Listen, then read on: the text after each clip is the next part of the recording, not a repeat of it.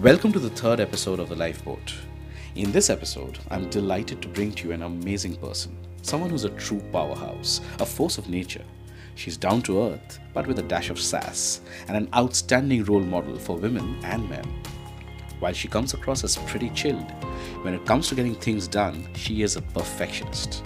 Let me bring to you my dear friend Sushma Kaushik, senior partner at Aavishkaar Capital. In this episode, we talk about the mindset development, overcoming personal grief, social entrepreneurship आखिर होता क्या है, what are impact investors, एक investor founder से क्या उम्मीद रख सकता है. Sit back, enjoy the episode, learn from it, use the information, and keep building one step at a time. Watch, like, share, and subscribe to the channel, and comment and let us know of what you thought of this third episode and what are your key takeaways from it. Welcome to the lifeboat. Let's dive in. Yeah, yeah. Thanks, Vinayak. What a What's up? wonderful, wonderful intro. Thank you so much. Thank you for doing this. No, no, especially after everything that I've put you through, if you still call me a friend, I'm touched. Yeah, 10 years, man. 10 years. 10 years of me jelofying you. Yes. Yeah, the word is jailifying me, and it's not easy. It isn't. It isn't. Trust me. But you've changed. You've changed and you mellowed down and you're no more the person who will snap and bite people's heads off. Still do, but I try to hmm. Uh, walk that through my head first before I actually do it. So I'll give you a little bit of context. Huh? What is Lifeboat about and why I started this, what the thought behind this was. So God's been kind in a manner to say that the friends that I bring on to this particular platform are super achievers like yourself, who've reached there, done a lot of things in life, and perhaps built a particular profile, which for most of my audience, which is perhaps in that impressionable age where they are in their early 20s going up to maybe early 30s, that's where they build their career.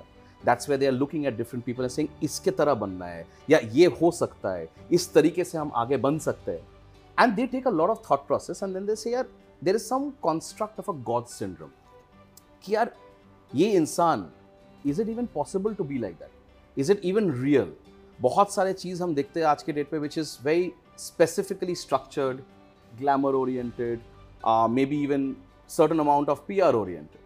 But what people don't realize is that when you reach that stature, it's not that you suddenly kal utke aage or you become that. There has been a lifetime of asu, dard, hasna, achievements, struggles, palpitations, all of it put together. And that's where you reach that place so the objective of this podcast is to go across and show those people that folks like you are also human i'm saying it and i myself don't believe it but yes you are human We are human. and a lot of what you have done is what a lot of people can do. And therefore, the story is to understand what is not available in the social media about you, what people don't know about Sushma, what people have not been able to discover about Sushma, and therefore the realism around it, which is what this podcast brings out. So that's the context of Lifeboat. Because my belief, all of us, कभी ना कभी जिंदगी में किसी न किसी तरीके से डूबते हैं. And when we sink, what matters is who is there in a lifeboat and whether we have a lifeboat. That can be people, that can be situations, that can be institutions, that can be a moment. And we are going to discuss all of that in this podcast. Looking forward to it, Vinayak, because you know, while you're saying all this, I'm thinking, damn, we should have had something like this when we were growing up, right? True. Like, there was a complete lack of role models. There were only Sharmaji ke bete kind of examples, right? Uske taraf padho, yahan jao. The playbooks were very, very limited hmm. and simple, right? Like, A, you have to do only this. Right. And I'm a South Indian, right? So we only have to do a technical degree. Right whether we like it or not we have to get into a very a big institution to work in that's that is all we are taught we don't even know what to aspire to like you know what our uh, capabilities are or what our options and possibilities are so i think this is fantastic i wish i were 20 years younger That's the idea. That's the idea. So I'll tell you a bit about uh, my background. While we know each other for almost more than 10 years now, but I come from the eastern part of the country where I was originally born and brought up. So I was born and brought up in Calcutta. And I was in an all boys school. And all boys school has certain pros, certain cons, right? So I grew up with that whole thought process of adrenaline being pumped up. You have to compete. You have to ensure that one-upmanship is there. Boys are like, boss, hum mard hai, hame aage jana hai. All that nonsense was there. But parallelly, I came from a background where in East, there is a lot of matriarchal importance given. Women are treated equal and you're brought up with that mindset to say that women have always been equal or perhaps a little more superior as well. So even though it was an all-boys school for me, we always knew at the end of the day that life is, and perhaps it's helped me a lot in terms of how I built my uh, entire uh, life around the thought process. And today, as an entrepreneur, how that also showcases in my firm, that it's always equal footing. But that's been my background. Tell us about yours, your childhood. Where were you from? What did you do? Where were you born? What was schooling like? What do you remember? What do you carry forward from those thought processes? You're really taking me back in time. And, uh, you know, when you're asking these questions, I'm like, hmm, that's a long way back. But no, I mean, it's so good to relive those memories as well. So, uh, to begin with, while I was born in Bangalore, uh, to very middle class family, uh, my dad used to work in the Middle East. Uh, so, uh, as soon as I was born, we were shipped off to Saudi and uh, that's where my dad used to work. Uh, and uh, I have very, very happy memories of my childhood uh, there. That time we were in Jeddah, and it was a far more liberal place. So I had some fantastic time going to the beach, and you know the the play areas, the kind of parks that they had. We made some great friends. So being from a very close knit South Indian family. Uh, the fact that we were exposed to many expat Indians who used Yeah. to go there to work of different uh, Backgrounds. backgrounds was fantastic, right? I remember you telling me, Kaushik, and you were at times, uh, I think, what you were childhood neighbors in uh, one of those places. Yes. So my uh, our dads were colleagues. Ah, and what a small so, world. Yes, and uh, our mums are friends, and uh, you know we kind of knew him. My brother used to bully the hell out of Kaushik.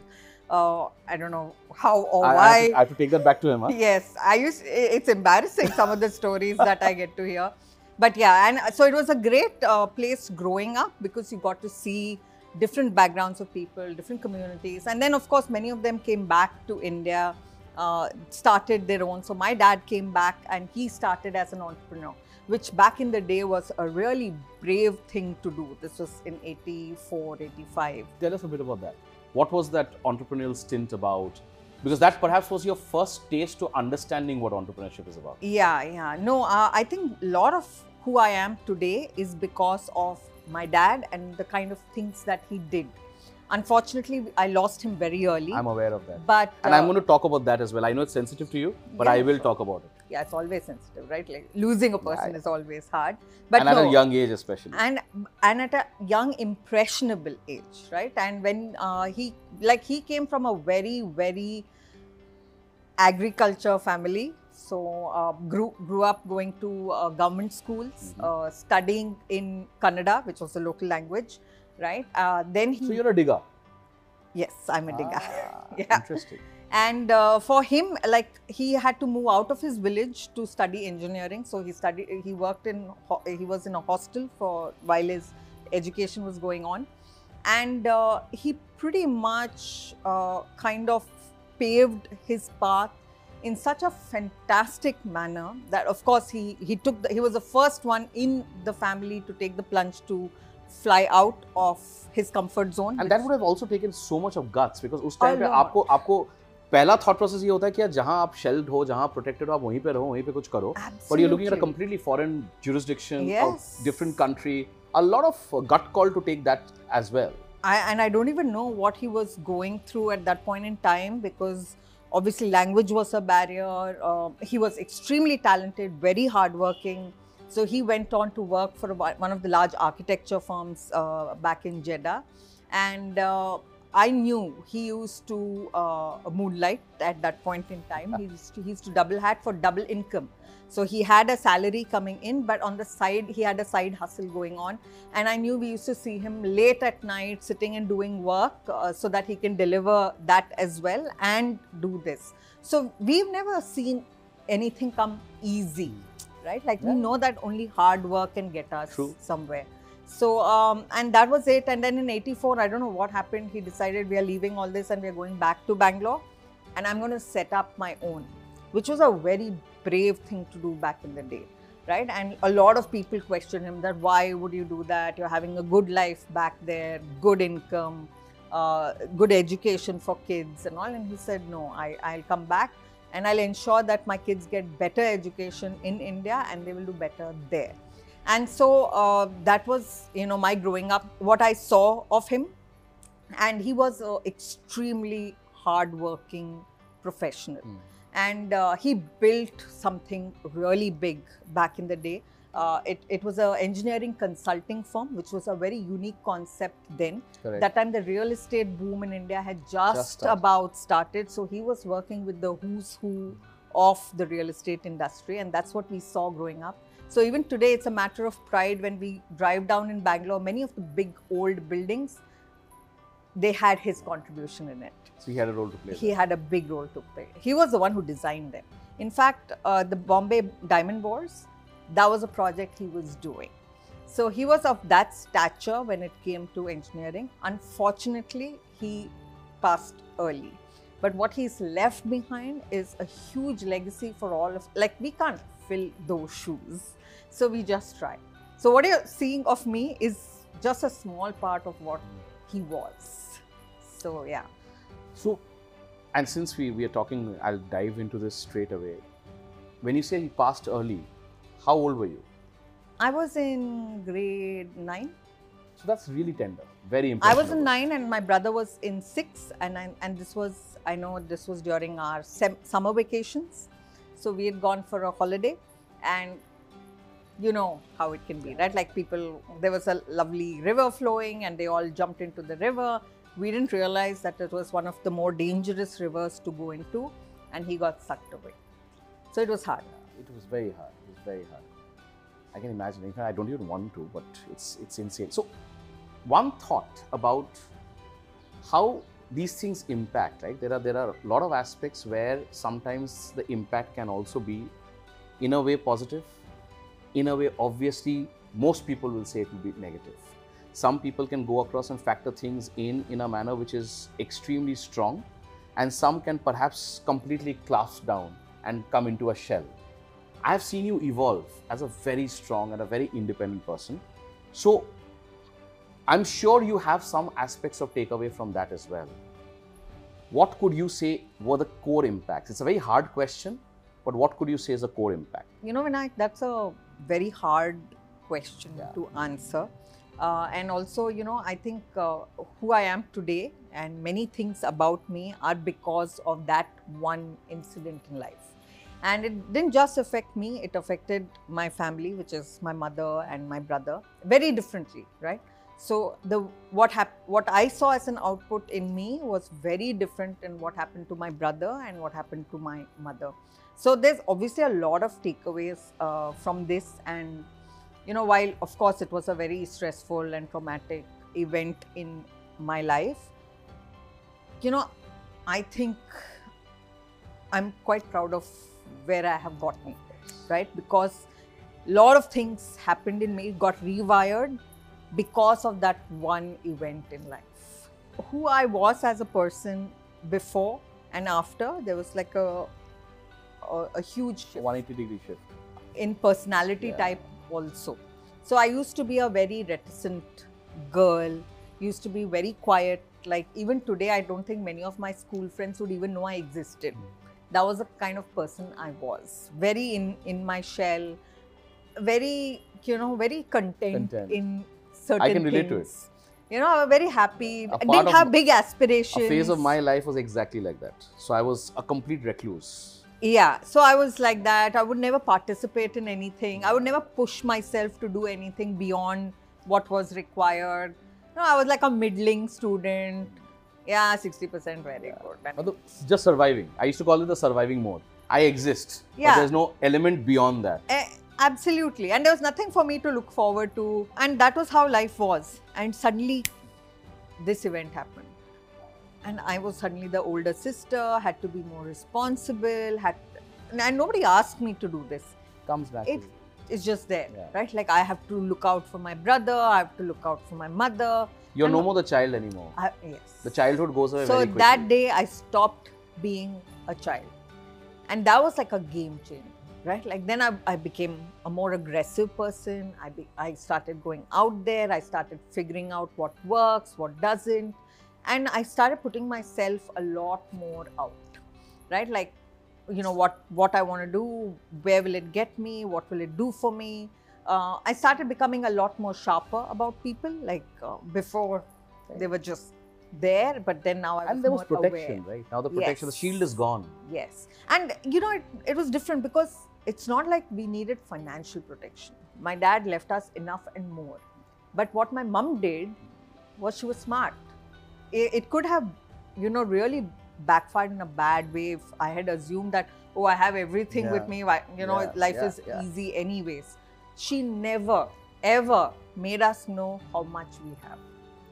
I remember And that's so important. it is so important because I used to only get like a thousand buck pocket money when I was in engineering, right? Which meant I had to fill fuel into my kinetic Yeah. Honda, ma- manage my affairs in that thousand bucks, and for that I had to go stand in a post office to withdraw that money, right? So it was a very important Lesson. lesson for me that maybe I didn't have much, so I had to really work hard for it. Today, when she tells what all he's left behind, I was like, damn, why didn't you tell us, right? Like life could have been easier. But yeah, that was uh, But, you know. Easiness also brings in entitlement. yes. And I think what she also did was protect you from the evil of entitlement. yes. Because that I think is the biggest lead sinker in all our lives. Yeah, yeah, So- absolutely. For me now and, and, and for my audience, the key takeaway here is that life can bring in things which is completely outside your control.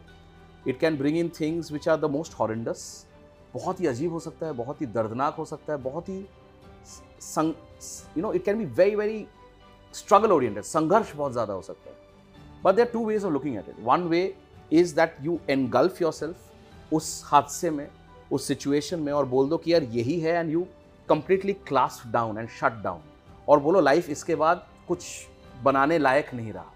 और like what Sushma say you know it also takes you out to the next level to say कि perhaps अब और मेरे पास कोई साधना नहीं है, कोई उपाय नहीं है। I have no other option but to go across and start surviving but not surviving but now living because the only way you can live is when you break the barriers and that's where the early breaking of the barriers start Yeah, yeah. you know so to my mind uh, and i remember this very clearly uh, manoj muntashir साहब के you know कुछ शब्द है and this moment tells that कहते हैं सलाम करते हैं रास्ते उस मुसाफिर को सलाम करते हैं रास्ते उस मुसाफिर को जिस मुसाफिर के पाँव में हर रोज नए छाले होते हैं। अरे वाह। सलाम करते हैं रास्ते उस मुसाफिर को जिस मुसाफिर के पाँव में हर रोज नए छाले होते हैं। मैं भरने नहीं दूँगा अपने दिल की दरारों को। मैं भरने नहीं दूँगा अपने दिल की दरारों को। इन दरारों से मुझमें उजाले होते अरे beautiful so well said So that is how this kind of a situation happens. Right? Yeah. So I heard while you was talking about, I heard you mention about engineering, and I know, I know your uh, educational background to a great extent, but I want to, I want to outline some very interesting things. So the background of education that I came from, na, I believe two very interesting things were taught to me. And जिंदगी का मेरा hack जो है, life hack है, I took it from my college days. And it's very interesting, right? Because uh, I believe these two hacks is what is the core of survival for any entrepreneur or any professional turned into an entrepreneur or entrepreneur turned into a professional. One is Jugaad and one is network. Ivy Leagues, hallowed institutions, all of those perhaps don't emphasize on this. But when you come from the background that I do, where you have to hustle and survive, जुगाड़ mattered a lot कि भाई मुझे हर चीज़ करना था हर तरीके से करना था but I came from a lower mid mid background I did not have the ability of getting that kind of thing so I did a lot of हासिल to get the ability of winning those awards I also did jugaad to do all all things that I wanted to tick in the box whether be travel hitchhike backpack you know jobs bikes I manage to do everything by doing jugaad the second thing that I did was I understood the power of networking very early I was that guy in college who was a part of every group in every geography, but had no group of his own. So UP वाले group में भी मैं था बिहार वाले group में भी मैं था मराठी वाले ग्रुप में भी मैं था यू नो द हिमाचल वाले ग्रुप में because Pune at the end of the was Oxford of the East. It was the most cosmopolitan atmosphere that you could get. Yeah. And our Pune that I'm talking about, which is, you know, 99, 2000, 2001, was a very different city. But because of that power of being able to blend and network and be there across, I think those two things went ahead and made me realize that life is much beyond grades. Life is much beyond the number that you get on your sheet. Life actually is about understanding what street smart thought process is and applying that into education and real life to go across and take the lever. In your, and I want you to compare two things because they're drastically opposite. In a way, diametrically two different planets. You have RV in Bangalore and you have the erudite and whatever you may call sophisticated, fantastic ISB in Hyderabad. And in between, you have a beautiful journey of your own, which is very few people know that your own entrepreneurial journey. So, I want you to tell me how this phase was and what did engineering bring on to you, which you still carry. Is there something that you think has perhaps been the biggest hook for you from there that you brought into your entrepreneurship? And how was life in ISB? I want to talk about that in a lot of segment because I know a lot of people want to aspire for these institutions. So, how easy was it getting there? What life was? I want you to talk a bit about these. Sure. No, happy, happy to.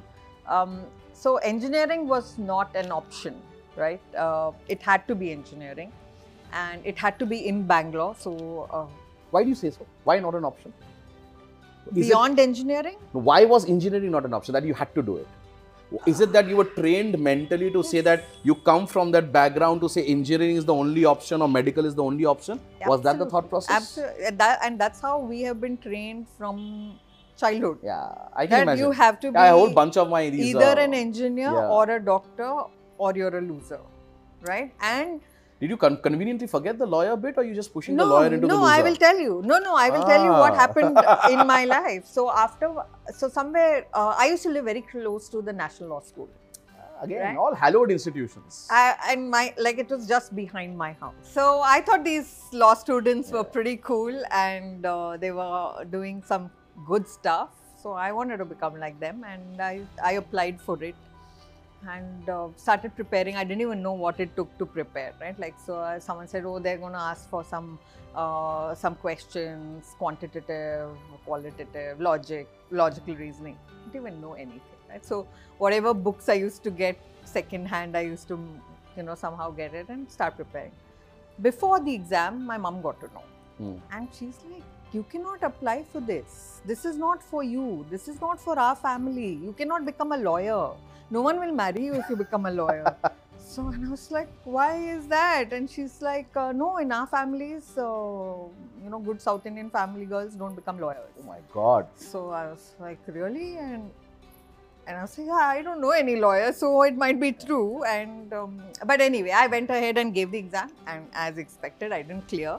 Uh, it uh, was like, okay, didn't work out. And the next best option was engineering, and RV also happens to be very close to my house. So it and it also happens to be one of the best colleges Hey, it's quite in a good Bangalore. college. Quite a good So I college. said, चलो ठीक है घर के पीछे है NLS नहीं मिला तो RV RV and say- I had to pass NLS every day to go to RV. I would look at NLS saying, you know, So now I know where the seed of you being that pseudo lawyer in a deal when we sit together comes from. मतलब No. हमेशा से it's been there and you're like okay forget it. Why should Vinayak or his team talk? Let me just go across and start becoming the pseudo lawyer. no, now I know no, it comes. no, from. not at all. Ah, interesting. But so, yeah, so so, tell me it's how, all how- like the lawyers, lawyer was law was not in my scheme of things. It just but didn't work. was was engineering college typical of what they say? Like um, I know I know most ratios of women in an engineering college is generally single digit.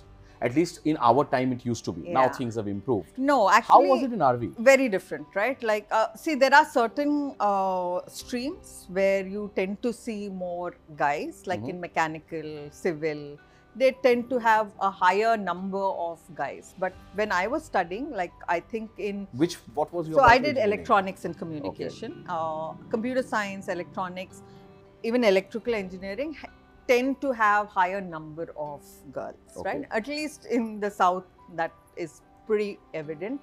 Even architecture, there would be a lot of girls. So um, it was not like you know we were like they would say you know in engineering colleges there were men and she men and all those kind of jokes that are around. Not in our case Okay. at all. So I made some fantastic friends, both girls and guys and uh, I came from all girls school and all girls college to go into engineering. And I remember my mom the first day saying, "Don't talk to boys. Don't make friends with boys." And I was like, "Really? How's that going to happen?" So, so yeah, but uh, it was very different. So Okay. I have never grown up in an environment where I think women Right. are in minority. Even from my family background, all my aunts were working professionals, Hmm. right? They were all working in banks or they were teachers or whatever. They were the uh, the the earning members Hmm. contributing to the families as well.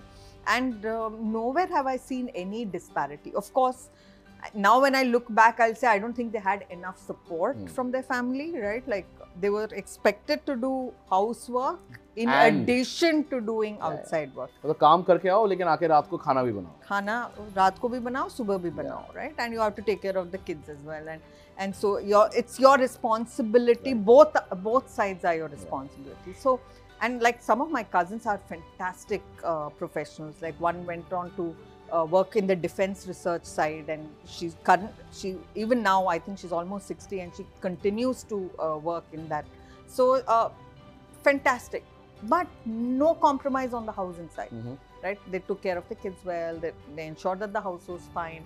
So in our heads, that was how life the was disparity supposed was to never be. there. Yes. and engineering also had that same thought process yes. so how was how was college tell us a bit about college how what do you take back from the engineering college days that perhaps has shaped up a bit of you today Yeah. So in in during my engineering is when I discovered theatre.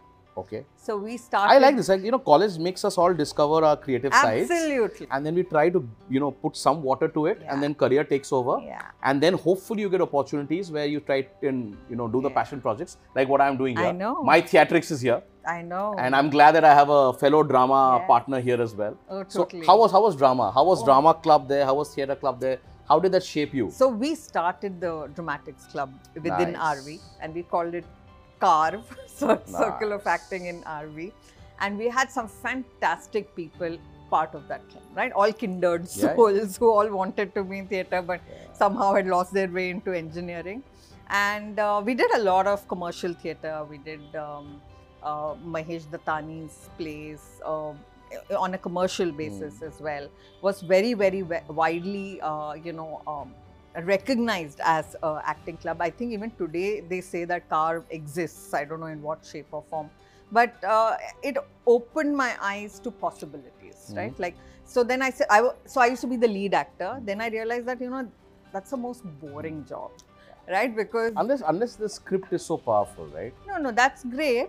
But there's so much more that happens in the background, Correct. right? Like the sound, the light, correct right? like a lot of people are seeing us here Yeah. but they're not seeing our crew who's doing everything actually for people to see what we are doing. Correct. And that was more exciting for me. So somewhere I dabbled around makeup and light and sound and all of that as well. And then, as they say, life happens. Yeah. And in fact, uh, I think my, one of my cousins, who's also my mentor and a well-wisher, he got really worried that I was going down that path. You know how that yeah, yeah. Older brother Yeah, yeah, will always be looking out Yeah, and same. wondering what's happening. And he took me to a counselor, uh, a And, career and counselor. Bangalore has a lot of good theatre, Theatre. society, right? Absolutely. Like I come from again between Calcutta and Pune. Both are culturally very rich on theatre. Yeah. I know Bangalore also has a huge hub. Absolutely. So I don't know if you know this, but Koshy's, uh, it's a old time jo- haunt for many people, the Bangalore folks. Afternoons, if you go there, you will find in tables a lot of theatre, like really veterans sitting there discussing scripts, talking. I can imagine. I, I have I have with a lot, lot of, of coffee, Yeah. filter coffees. So like for in, us in Pune, it used to be FTI, and then when it came to Bombay, I used to, because I used to do a lot of drama, right? And and uh, I did a lot of theatre across India, and then I used to go and I met people in Mandi House also, and Mandi House in Delhi has a very different feel. Prithvi has a very Very very, illustrious feel, which is a very again different ball game. But the raw feel of theatre in terms of street theatre And when we used to do these intra college or Ah. inter college fests, it was a different ballgame. Yeah, absolutely. No, but the Bangalore theatre scene were very different. Like, you know, you would find people sitting and drinking tea and, uh, you know, discussing scripts. I don't think half those scripts ever saw, you know, any any outcome of any. Yeah, it's shifted. Now from the scripts, it's become the Koramangala side of the business plans. Ah, that's true. That, that's true. है ना? So we used to hang out dramas on both there. sides. Yeah that's there.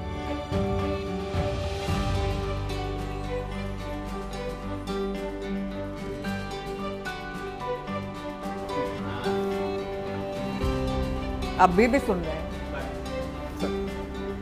But tell me how did that so again I I I call entrepreneurship Sulemani कीड़ा Y है तो सोने नहीं देगा। नहीं है तो जागने नहीं देगा That's the essence of Suleimani Kira. How did that engineering student turned into an engineer girl, which typically would have a mindset? So up to usual, either you'll do a IT job or a ITES job or a some kind of software professional, some some typical जो होता है ना segmented, typical, streamlined, vertical of life. Yeah. That is what the natural course would be, especially being a woman, right? Those days. How did entrepreneurship happen? You know, I think I really am Destiny's child uh, in with respect to this because actually during my engineering, I had got into one of the software companies. Uh, I had got two job offers. One was a startup Uh-huh. uh, in the IT. Do you remember the name? Uh, I don't even remember the name. In in As Delhi is surviving something. even today? Do you have any I haven't idea? even checked. Ah, I don't even know. Uh, and there was uh, it was Satyam Computers. Oh, There were these two places that I had gotten, and I was gravitating more to that uh, startup Right? because that was how I was. Experience and ex- excitement. Ex- it's more the excitement. Yeah. Why? Because all the cool people from engineering were in that company. Yeah. Right? So I was like, you know, I want to go to a place which is cool. Unfortunately, that year was the dot com bust Ah. year, right? So all our jobs got deferred. Hmm. And first got deferred by three months, then And six, months. and, then yeah. and uh, there was no visibility when they will call, but they kept promising, no, no, we will call you back, we will call you back. So then during that time, I said, so anyway, I'm waiting and uh, let me try my hand in the family business. It was that by then my dad wasn't around, so my mom was struggling with it. I said, chalo, ab- now that I'm an engineer, let me go see what I can do Hmm. there. And once you're in it, you have to give your 100%. Actually 110. 110. 100 में survive नहीं कर सकते हाँ, हम लोग. I didn't realize that till I got in and I saw how how consuming it is. Uh, It extracts everything out of it. everything, right? And for like this really happy-go-lucky person had, that I had become, who was like you know generally meandering through uh, life and uh, discovering new, new interesting things. Suddenly, entrepreneurship happened, right? And I was responsible for the organization, for people's salaries, Accountability. and I was like, dude, this is a lot of work. And uh, once I got in, I got hooked, right? I mean, it was hard. I was all, all of 21 years old, but I, I was like, this is nice. I don't think I can work for someone anymore and be told what to do because here I have to figure out what to do, True. right? And uh, you tasted blood. Yes. And uh, so I was there for about uh, four years doing this. Till again, my mom shook me up and said, Listen, you can't keep doing this. You have to go do your MBA now. And by the I was like in my chill zone. Company was doing decently well, was getting recognized for the work that I was doing there in a small way itself. So I was like, no, you know, I don't want to do MBA. What what more can an MBA teach that I don't I'm doing? Because you're doing real, real life MBA. A- All of us think that, you know, Correct. real life MBA is a very different Correct. ballgame. right. Like, and that time only I knew, you know, getting business is hard. Yeah, yeah. Converting a sale to actual money is harder. The, the, the life changes between received versus receivables. Cash flow, my God, every end of the month before we would pay salaries, I would be fretting because I would not know where we would, where, who would end up paying us. So just managing. and it's a hustle every day. Yes. So that was like, you know, empowering. And then I said, okay, finally I gave in. I, we sold the business uh, that we had. It had very good clients, very good projects. So we said, please, if someone else can manage it better, take it. And then I went to ISB. Why ISB? why ISB? Because that time ISB was positioning itself as an entrepreneur B school, Hmm. Right? And even when I went in there, even in my application, I told them, see, I want to be an entrepreneur, and that is why I am applying. And that's the story I think they even bought, Hmm. right? And when I went there and I met the kind of people there, again, possibilities opened up, right? Like I remember the, f- so I was going by train the first time from Bangalore to Hyderabad Hyderabad, yeah. and it was a whole co- coach full of ISB uh, applicants, right? Everyone going together. And most of them IT services background, all of them working for either a Cisco or a Yeah. Infosys. And so, and they were all, we want to do consulting, we want to go to BCG, we want to go to McKinsey. And I was like, what are these? like, what, what, I haven't even heard of these names. And there was this really nice older man who was sharing uh, the coach with me, and he was like, uh, "So what do you want to do?" And he was the first batch of IIM Cal. Hmm. He he's still a very uh, dear well-wisher of mine, and he still follows up on what I'm doing in life. And uh, I said, Uncle, I don't know. Uh, I have. I'm just coming to figure life. and he's like, but everyone else knows what they are doing. You should also know what you should be doing. I said, no. I'll go and see how things pan out. And as they say, life happens. And again, uh, because of my real estate background, I got lucky. I was one of the few people on campus uh, to get into uh, real estate uh, private equity, which was a dream job for many. Yeah. And at that time, I didn't even appreciate it as much, right? I was like, I want to get out of real estate, True. but I'm going back into it because it was a, it's a very hard sector. Yeah. Very hard. sir. Um, and Which year was this? this was in uh, 2006. And and the biggest deals started happening in A7 and 8. In 2006. I remember I did few of the largest real estate But deals at that point. in then the Lehman crisis. Correct. Right. Prior to that, it, It was crazy. Crazy. the check sizes were insane. yeah, yeah. And and the things that used to happen then Yeah. is what I'm now seeing in the startup ecosystem Yeah. here. And True. so that's why I get worried because I have seen what happened that time, right? Like it was insane. Crazy. And And it of had to crash. it had to crash and, and the kind of kind of muck that we've seen through, right? It's unfortunate, but it impacts the whole sector. But that's that's what worries me, right? Like as an investor, I have seen it Yeah. and I will not want to repeat it. But I see people are very convenient in forgetting these things. True. Right? And then in the startup space now we are seeing very similar behavior patterns and no one is calling it out. and it's not still alarming, you know. It's it's what's what's actually alarming is a lot of people are just taking in the stride. Correct. And you know how I've, I've had the fortune of advising quite a few people. So I advise during happy times, I advise during sad times, Yeah. I also advise during troubled times. yeah. And problem is when you see the trouble and when you see the lens of how things are, sometimes it even shocks me Mm. that this could have been missed or this did not raise an alarm bell maybe two years ago Yeah. Because there's so many behavior trends. But we'll come to that. I want to talk about that in depth much later. But coming back to isb tell us about life. So you went there. You had a whole bunch of people who knew life is a not a jigsaw puzzle because they've already fitted in the piece. They know the life is this beautiful picture perfect frame. They have the picture. You're going to this place where you don't even know the puzzle. You have to now accumulate the pieces and try and make the picture. How was life there for our audience to who who who perhaps yearn to say that they want to be a part of such institutions first question how difficult is it to get in and once you get in what is life like inside See, I was, I think, the fifth batch of ISB. Uh, it was still an up and coming B school at that point in time. We had some of the best international faculties coming to teach us. So, again, for someone who is not, who ha- didn't have access to international education, this was mind blowing, right? Like the whole case study approach. Hmm. We came from Ratta learning approach. Correct.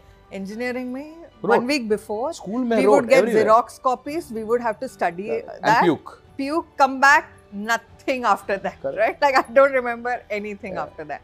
So, and here you're studying cases and you have to solve by experience of what they're trying to teach in that module. And I was like, boss, this is really hard because I can't like, like ratta maro and get marks here. You have to apply right and nobody has ever taught you how to apply right and so that that itself was a shift in how I looked at things and when I'm studying something, okay, what should be my takeaway, how to apply it. So that was a that was what my takeaway from ISB was. Second takeaway, networking. Hmm. Was ISB, I made some fantastic friends, right? And they are friends for life now. I can pick up the phone and talk to them even today. And it's like nothing has changed in all these years. And like some of our batchmates have been stellar, stellar, right? And I don't want to name them because they're already celebrities in their own right. But I mean, for me, that was the takeaway. Uh, meeting all these fantastic people, growing with them. Um, that that was for me ISB. Now, when you ask me, okay, what what should people look out for? How easy is it to get into ISB? Uh, I've heard it's gotten tougher over the years, only because you know the number of people applying for it is, has gone up. Now ISB is a more recognized brand, so all the good things. So it's a little harder to get in, but uh, In fact, two I have a very fond memory of ISB. I think 2010 is when you guys set up the private equity club. no, is it? And uh, I used to be those days in Amarchand. And okay. I was doing a lot of oh, private equity those days, right? And I remember the guy who set it up because I knew him from, I think he was working in Godrej before he went to ISB. And most people in ISB would actually go and treat MBA like what is it in the West, which is basically a mid career enhancement yeah. program. Yeah. Unlike in India, where the mindset is, okay, bhai, graduation ho gaya, the MBA kar lo. Correct. Because you will get the better paycheck. So I remember I was also invited to come and lecture and give a guest lecture on negotiations because lawyers and at least corporate lawyers are known to go across and be reasonably decent in negotiations and God's been kind. I think you've seen me. Yeah, yeah, I think I'm reasonably okay in negotiations. yeah. You're just being modest, Yeah. but yeah, But the beauty was that a college recognizes and starts calling stakeholders from different Yes. fields, yes, saying experts need to come in and give their view. Yeah. And the students actually learn out of it. So I think that also was very unique yes. because at least in our education, it was never, at least the time that I passed my law out, it was never the situation like that. It was typically, again, just go read, puke, get out. Yeah, yeah. No, I think that was what ISB offered, right? Like actual real world experiences. They would call a lot of experts, practitioners to talk to us. Uh, and we didn't have access to these, and social media didn't exist that time. Yeah. So it was meeting these people real time, talking about their life journeys, case studies on them. That's how we learned, right? And back in 2006, I think the VCPE industry Yeah. was still a very nascent Very industry. nascent, like there was not too much to even talk about. In fact, I started working in this industry about 2005. And in 2005, you would predominantly see private equity Correct. because VC was still No, evolving. They did not yeah. even have the risk taking appetite. Correct. The larger private equity houses were coming in for more deals like, let's say, in the financial services spaces, in the real estate spaces, as you were Yeah. mentioning, in the asset management spaces. And then that entire curve happened to say that India is perhaps now the next pool of opportunity. And that's where the rise of VCs happened to a great extent. Absolutely. Yeah. So I, I, I think we are one of those older people who have been in this industry longer. Uh, and and hence, you know, maybe we tend to be a little more conservative in our outlook. And thankfully so. I I don't know. In today's world, I think thankfully I don't so. know, After all that we are hearing. Yeah, but you know these things. So coming Come back to. ISB, so it's getting difficult, obviously, because now the recognition is there, the pedigree is higher. Yeah, That's a natural uh, phenomenon of any organization or any institution that becomes popular. But the core education, was it also about the fact that it's not just about network and the lifelong friendships that you make, but it's also about the fact that education needs to be experiential. And perhaps this is one of those institutions which enhanced and emphasized on that. Absolutely. Um, and of course, now after ISB, a lot of other institutions have kind of Yeah. designed themselves in a similar manner. But this is the most important thing in anyone's education, right? And I think now I'm seeing it even in schools Yeah. nowadays. Our kids, for that matter. Our kids, I'm seeing grade 10, grade 11, 12 kids approaching us to shadow us, right? Because they want first hand experience of what we are going through for them to take life decisions, which we, did, we didn't We have those lost, options. yeah. We didn't even know what we were doing in grade 9, 10, 11. Correct, right? And now when I meet, uh, like Monday, uh, tomorrow, there's this kid who's going to be coming uh, to shadow me. Fabulous. And uh, I saw his CV and I was like, dude, And imagine the pressures on us now. I know. My God, there's a child shadowing, and you think you better live up to his He- or her expectations. Grade 12 going to Stanford for his Just imagine. undergrad, and uh, his CV is already like perfect. And I said, What can I teach you? you will be teaching me. And he's like, No, no, I just want to see what happens. So, So now, post ISB, what happened? so post ISB, of course, real estate. Uh, Which one? Uh, this was called Starwood Capital. Okay. So part of the Starwood Hotels, they wanted to set up shop in India Yeah. because that time India was uh, big in real estate, and so they thought they wanted to dabble around it. So how was that experience? you know, I, I mean, of course, I learned. I get this. I get this uh, mixed emotion feeling from you. Yeah, it was mixed for multiple reasons. A, it was the the fund itself, right? It was a US fund, Hmm. uh, and I don't think they saw Indian talent ready for Hmm. private equity, eh, mainly because we weren't, Yeah. right? Like, I don't think we had Fairly so, of, not at that point of time. like the data points were not there. They would say, uh, ask us to evaluate deals, and they would ask for 100 data points on a certain deal, right? And in India, you don't have those 100 data points back in the day. And then they would share uh, the deal memos that they would be writing there, which which even marked properties like in a whole block Yeah. that they were investing in, so that they know exactly what competition they will be facing. And here we are like, we have no clue what's going to come around here in the next few years, right? So, um, and no process as well. no process, everything is just by touch and feel and understanding the market and being deeply penetrated in the Or market. befriending the security guards in those pro- projects to say कि भाई यहाँ पे इस तरीके का building आ रहा है. Correct. That, that's exactly That's what the I- reality. that was the diligence we would be doing. We would just keep walking up and down that road, figuring out, okay, who owns this plot of land, who owns that plot of land. The mapping procedure. Yes, and to say, okay, uh, is there a threat if you if you put up something here?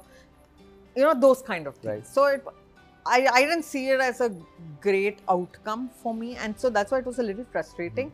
And especially the fund that I was in, they were looking at more the creamy layer, that is the luxury segment of investing, Mm. which India was not ready for it at that time, right? And and we kept telling them that listen, you need to look at MIG, affordable housing.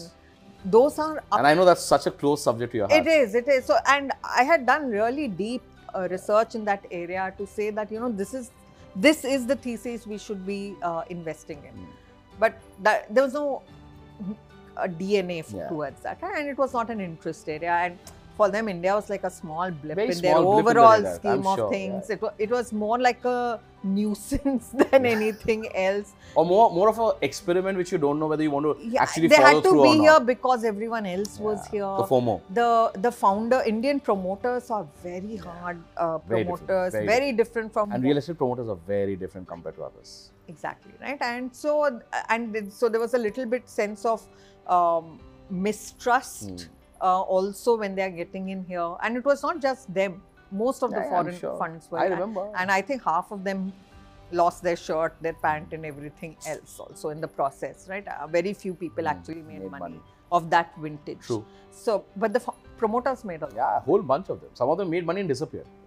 So we have absolutely right Yeah. so that has that was my journey uh, you know as my first Fabulous. job And then what happened then? and then of course there was disillusionment that it's like you know this is not Yeah. exciting uh, being an investor in a space that you know you're, you're not even building something right, you're not creating anything Correct. and that's when i uh, read about uh, social entrepreneurship Interesting. and that time it was a word that was just getting up some buzz interest microfinance as a sector was picking up so uh, from real estate hardcore capitalist investing i thought you know maybe impact investing which was um, emerging sp- asset How did you come time. across it? just by reading and then Because uh, it's so different planets, right? Very, You're coming very. from a completely capitalist mindset to today, perhaps you're one of the most, and I'm going to toss, toss that separately, but you're one of the most well renowned impact investors as a woman in the country that you're known as. How did you make these planets meet? So the interesting journey, see, and as I said, you know, sometimes I am Destiny's child, right? So uh, this, uh, when I was looking at real estate, right, and I was trying to figure out what is the next big asset class to invest in, and affordable housing was coming up repeatedly. Right. And it was an overlap in what I was doing.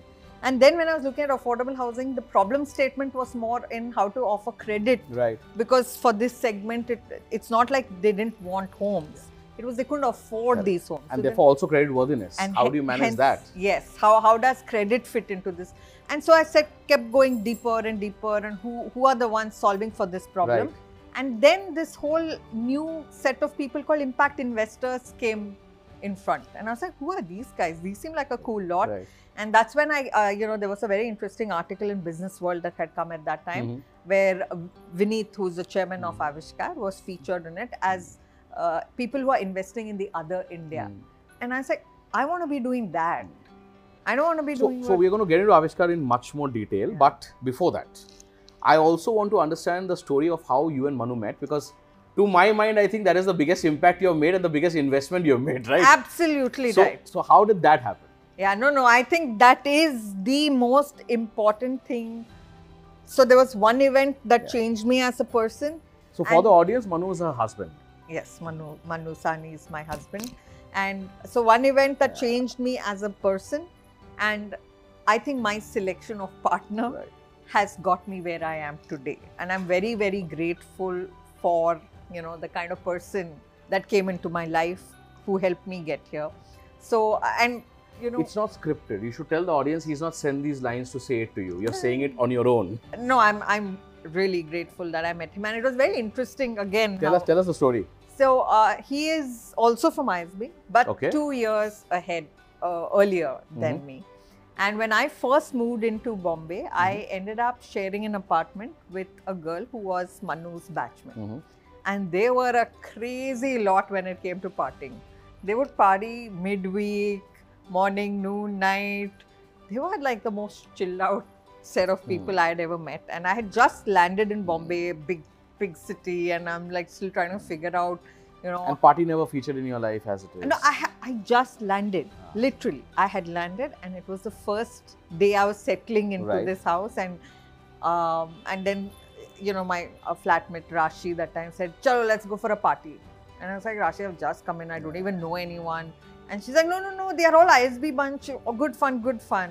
So I said, "Okay," and so we went. And, it was a great party, and I was like, okay, so this is how people in Bombay party. I'm still like a small, ta- like small city, Bangalore Yeah, kind of a girl coming into Bombay. I was like, okay, that's cool, manageable. I, I think I can settle into this. And then uh, the next day, someone shows up at 10 o'clock for coffee Yeah. at night. And I'm like getting ready for office the next day. Obviously, the first few Yeah, months you have to put in your best and you have to reach office on time. And I was like, who comes at 10 for coffee? And she's like, oh, we do this all the time. And so Manu Sahni shows up. And uh, he's like, you know, I heard there's a school roommate of yours who has just come from Bangalore. I've come to see her. So and th- that's how I first Yeah. met him. And I was like, oh, this guy's so arrogant and he's so full of himself and he's showing up at 10 in the night. So obviously, I didn't have a very uh, great first impression. And of course, he, he came across as a very intelligent, very sorted guy and stuff. And uh, and then, you know, the next day also party, the th- third day also party, and like that for like two weeks non-stop. I was invited to all their parties, Right. and uh, I think by the fifteenth day he comes and says, uh, "Yeah, I, I want I want to go out with you alone now."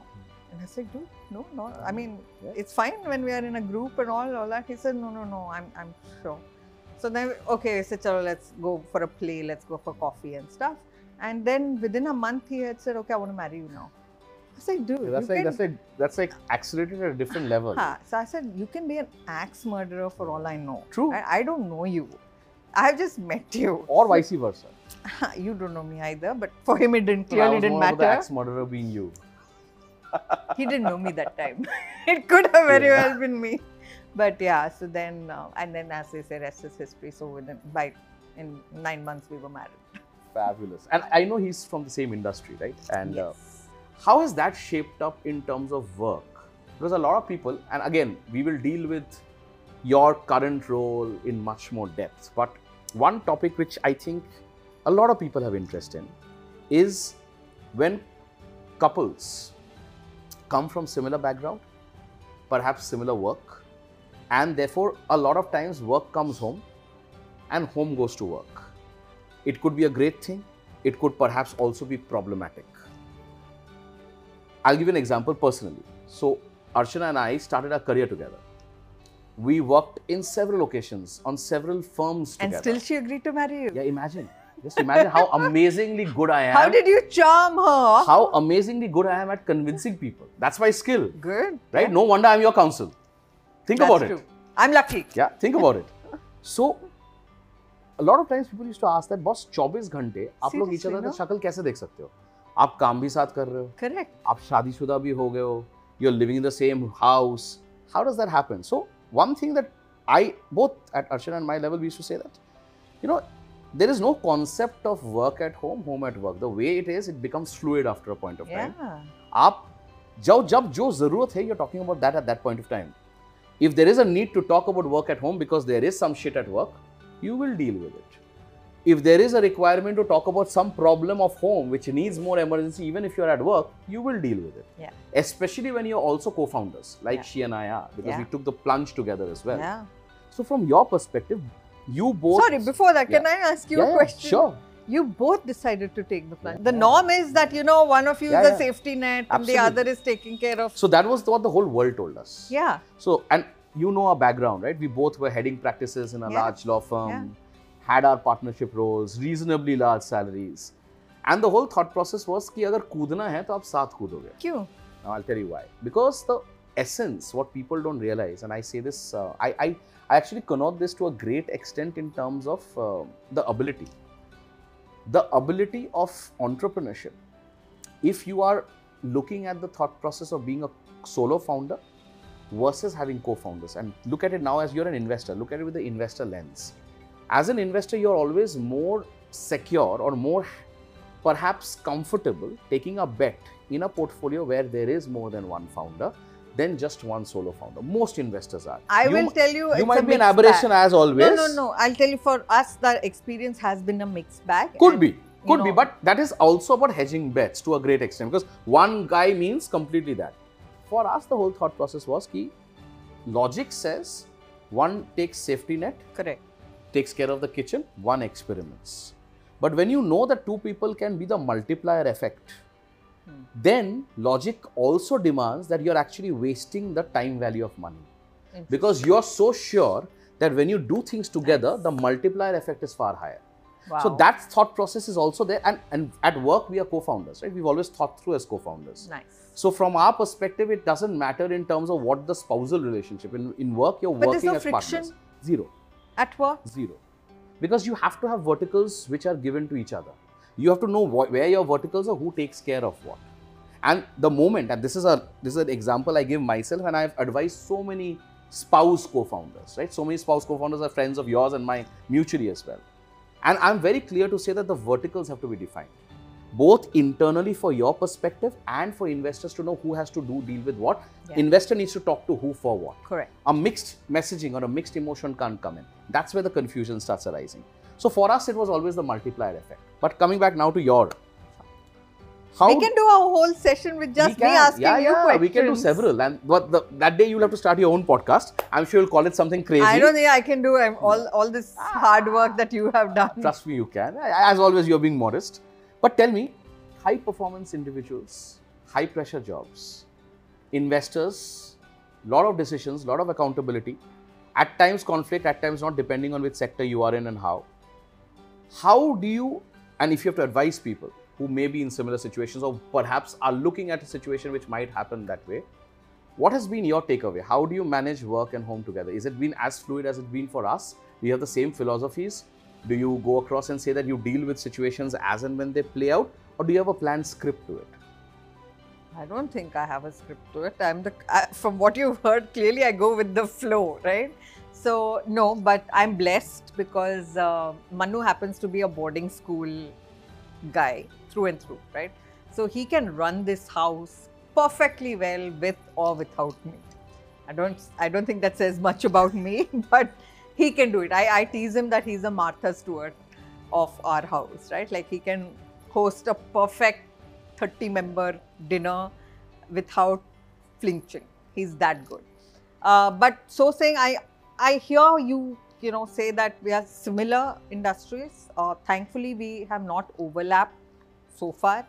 Um, we exchange ideas and notes on you know how do you guys look at things how do, like how i would talk to any other professional uh, uh, that way and he's a far more guarded and grounded uh, individual as an investor as well uh, i do have a regard for how he looks at certain things. I might not agree to everything he has to say You're not supposed to also. yeah right? And i was like okay so you have a view and this is how i perceive things. And sometimes we laugh it off saying yeah i mean let's see how this plays out. Sometimes it plays out well sometimes it doesn't. And we always say that i told you so and you know that goes on. But uh, we, but we don't try to bring in the professional aspect Mhm. in our personal life right like at home it's so we cut like we ensure both of us end up going to office and when we come back Switch office off. work is out there right now we're only talking So the only time you're screaming at my team from e- in the evening is the exception.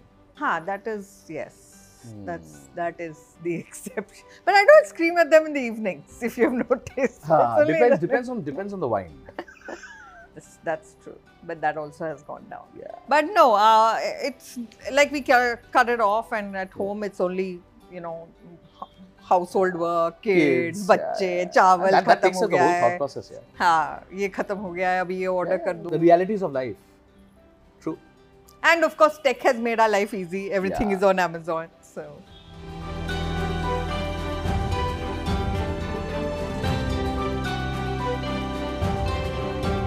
Coconut control, yeah. anyway.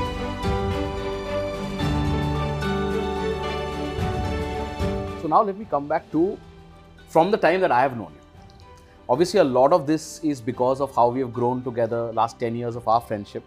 But I have known you as the person, Okay, if I may say so. that's a good start. Yeah, it's a good start. It's a, the abuses are not coming yet.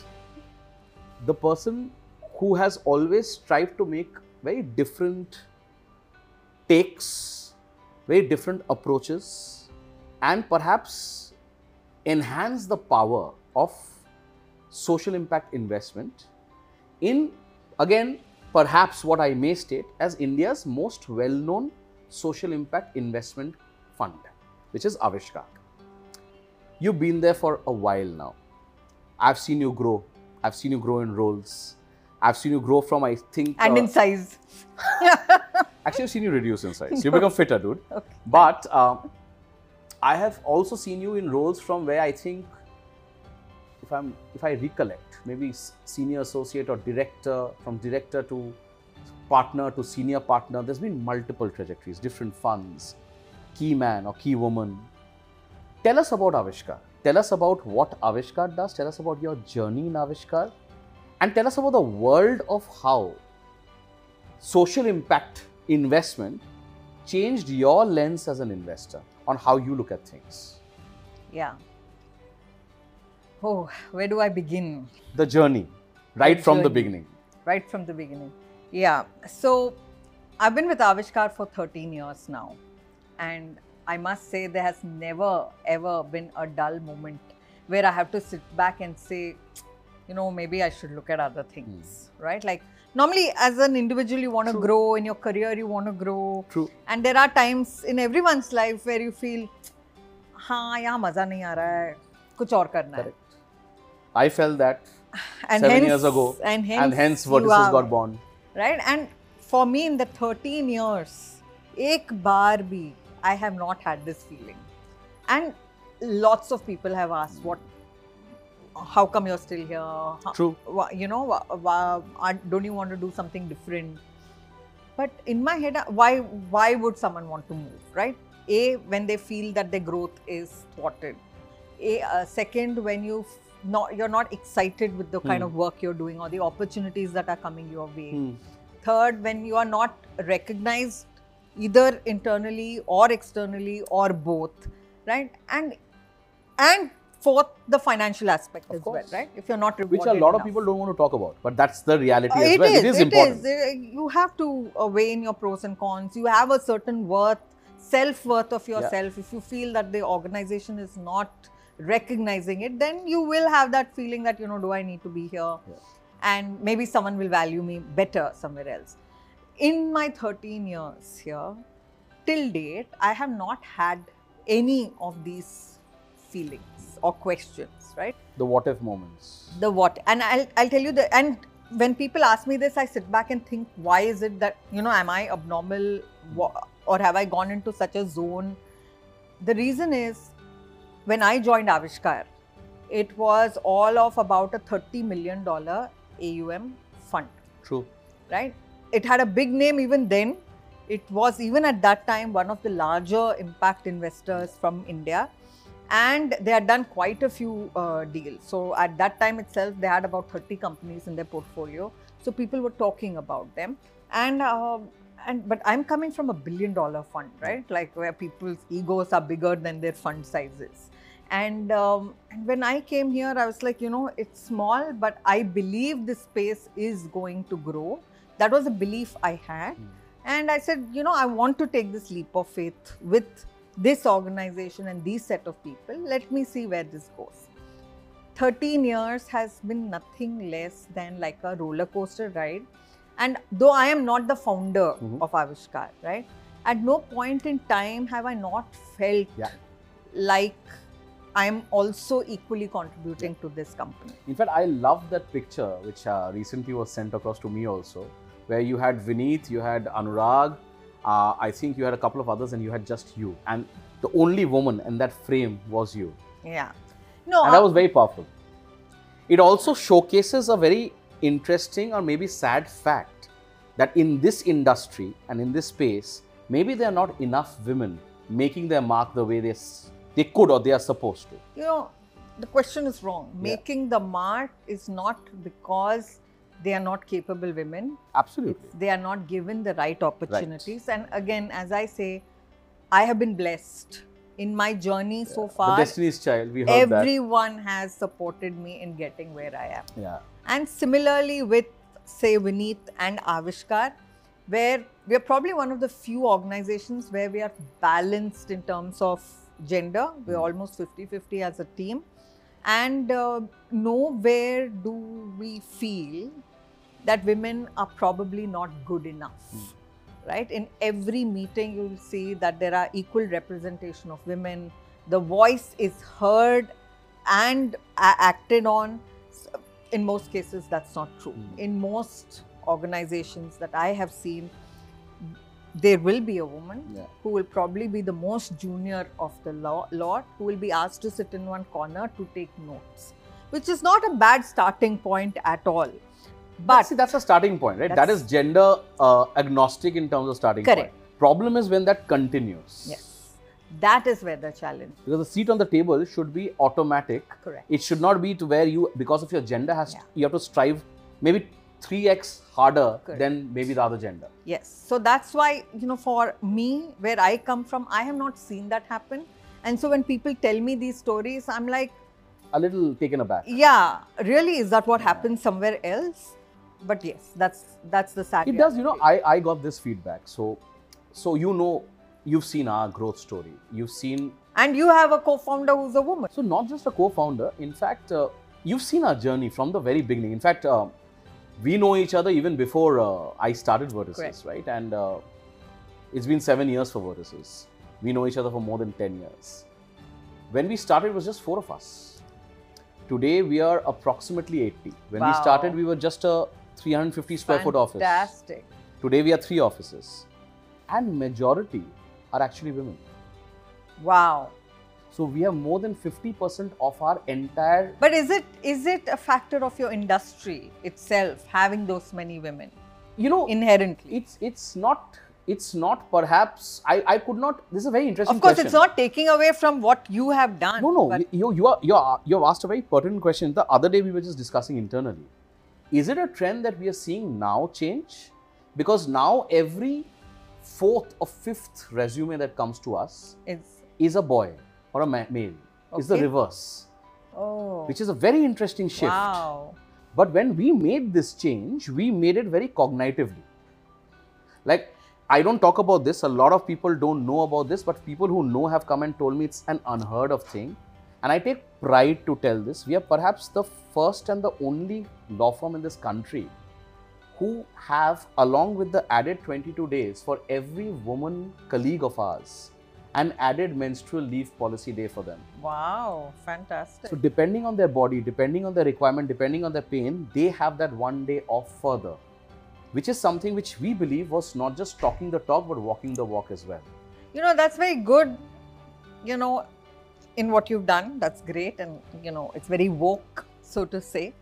But I must say, we should all strive to be a gender agnostic Yeah. workplace. So, one part is, of course, that beautiful emotion that you said that there is no what if moment. I have seen you across, if I can recollect correctly, microfinance. I, I'm talking about deals we have done together, right? Insurance, housing finance, affordable housing finance, fintech, agri-tech. Yeah. I'm, I'm, I'm trying to figure out the sectors that we have worked together on. Pretty much, yeah. So, you have dabbled into multiple sectors. Tell us your experience as a social impact investor there. Are there certain sectors that specifically call out to you because of the grassroots level impact that you're seeing, Yeah. which we have seen in few of them? Or also novel sectors like today, environment, deep tech, clean tech is also calling out? And do you also look at certain types of founders or do you have some ethos or philosophies on founders which is common? Why I'm asking this is for my audience to understand that if they have to discuss to a Sushma as an investor, what is she looking at that excites her? What are the things that she will go across and say is an absolute yes or maybe a yes? Because absolute yeses are very difficult. But what are more importantly the things which are an absolute no for Sushma? Hmm, hmm. So tell us your journey all across Aavishkaar, sectors, aspects, learnings, everything. Absolutely, happy happy to share that. And you know, I didn't complete where I was coming from. When I joined, we were a thirty million dollar. Yeah. Today, we are over a billion dollars, and not just in one business, which is the fund business. We have operating businesses, consulting businesses, not just in India anymore. We also have a presence in Africa and South Asia. Very few fund managers have been able to do this. True. Right. So there is And I've been lucky to work across with several things for you. correct right across like with different team Yeah, yeah. members across different things so that kind of you know the sense of you get a sense of purpose and that you built something meaningful right And you're seeing the impact. and we are seeing the impact and sometimes even you would see this for yourself when you're building something no you don't completely appreciate it yourself yeah.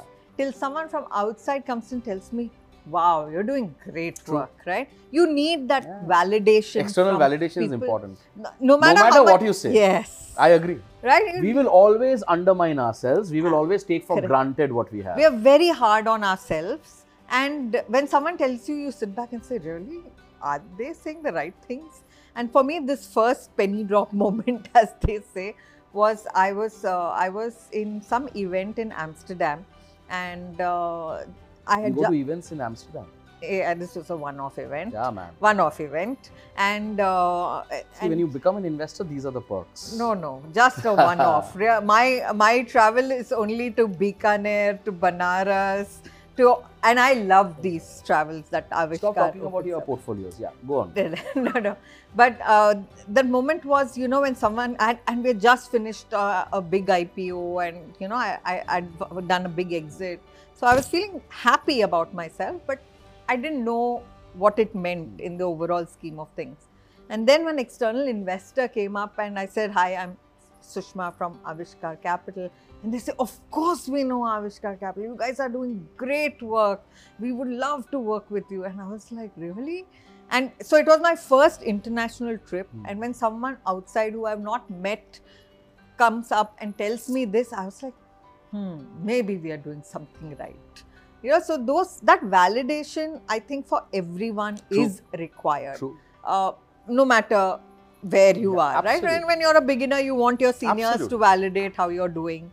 And as you grow, more internal, external validation Correct. is required. So I think that is very, very important Hmm. aspect. When I came in, you know, with rosy glasses, thinking, oh, I want to do good, I want to change the world.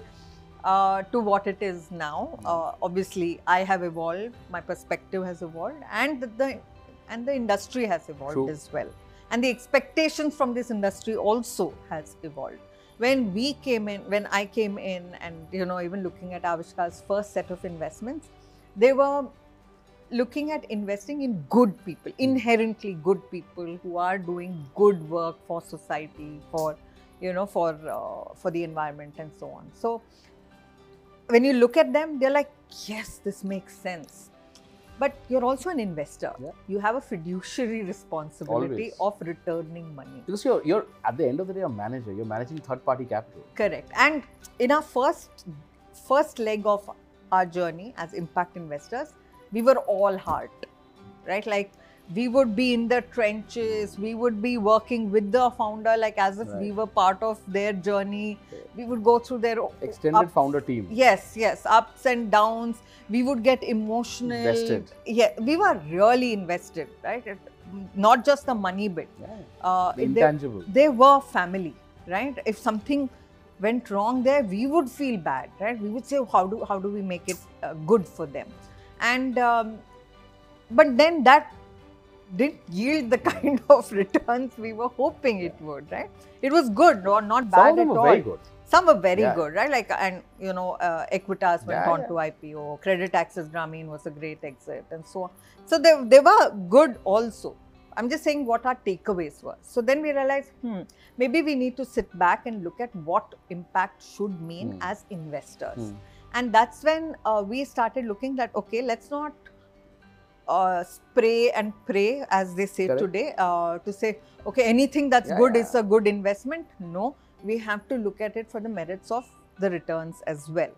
And so we identified three main sectors that called out to us saying, boss, we are impact and we can generate returns, which is one was financial inclusion, Yeah. the ones that you stated. Second was agri. Uh, again, uh, we know that it it uh, it provides employment for a large portion True. of our population. We True. still have rural, uh, you know, populations that have suddenly become aspirational. So there, there's a huge emerging opportunity. So agri became a big area. And third, what we call essential services, which is everything from ed tech, Right. health, health tech, logistics, and so on. So that's those are the three verticals that we identified.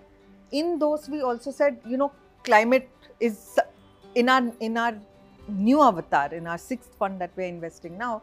We realized that there are certain changes in the macros in the environment that require you to focus on certain aspects even more. Hmm. For example, climate and gender True. right? The fact that you called out and said, boss, there are not as many women as you are, that's that's a sorry state of affairs, right? So And then, it's a fact.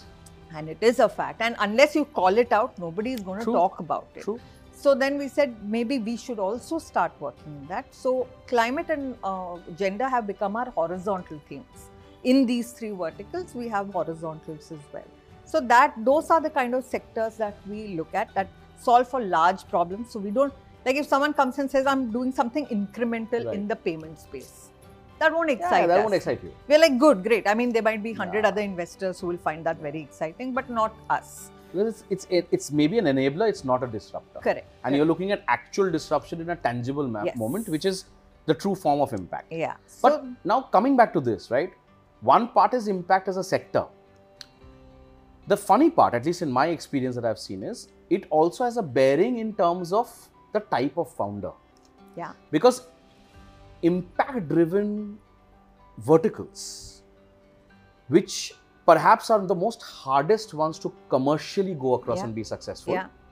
the mindset of the founder and the DNA of the founder also matters. Absolutely. Like I am very fortunate बहुत मेरे ऐसे दोस्त हैं बहुत मेरे ऐसे founders हैं जो इम्पैक्ट में बहुत अच्छे तरीके से काम कर रहे हैं and they have made their names but I also know that they are not perhaps in the same realm of comparison with someone who maybe is in a consumer space or maybe who someone is in a wellness space because that guy is sitting in the trenches as you call about it उसको जाके खेतों में काम करना काम करना है he has to go and work with the kisan he has to Yeah. go and work with the farmers he has Yeah. to go and work with the problem solving there कोई Yeah. somebody is going across and looking at the problem of drainage cleaning system Correct. he has to go down that manhole Yes. to see what exactly is happening. Absolutely. So the calling is very different, Yeah. right? And I think impact oriented sectors में जो जुनून चाहिए उस founder का जो पागलपंदी चाहिए बिल्कुल। Entrepreneur में हर जगह पागलपंदी है लेकिन वो पागलपंदी में भी एक लेवल ऑफ़ थॉट प्रोसेस है कि how can I give back to the ecosystem and that takes a different sheen have you come across that as a similar thought what kind of founders excite you It's a very important question you have asked because I've been asked this question how are impact or social um, impact focused founders different from regular founders? And in my head, I'm saying, boss, entrepreneurship is entrepreneurship. You need all the trappings of a Yeah. good entrepreneur to manage this, right? However, when I look back in my in our own portfolio, right, we have about 75 investments. Most of them are good, right? We have rarely encountered a situation where you know the founder has defrauded us or have taken us for a ride. And so we, in fact, Stanford has done a case study mm. on our selection of portfolios. You know, uh, portfolios as well to see how Correct. are we different. Correct. And what came out very uniquely is um, our founders, as we as I said, they are good people who want to do good work, right? So they have a very strong calling on purpose, and even when they attract team, mm.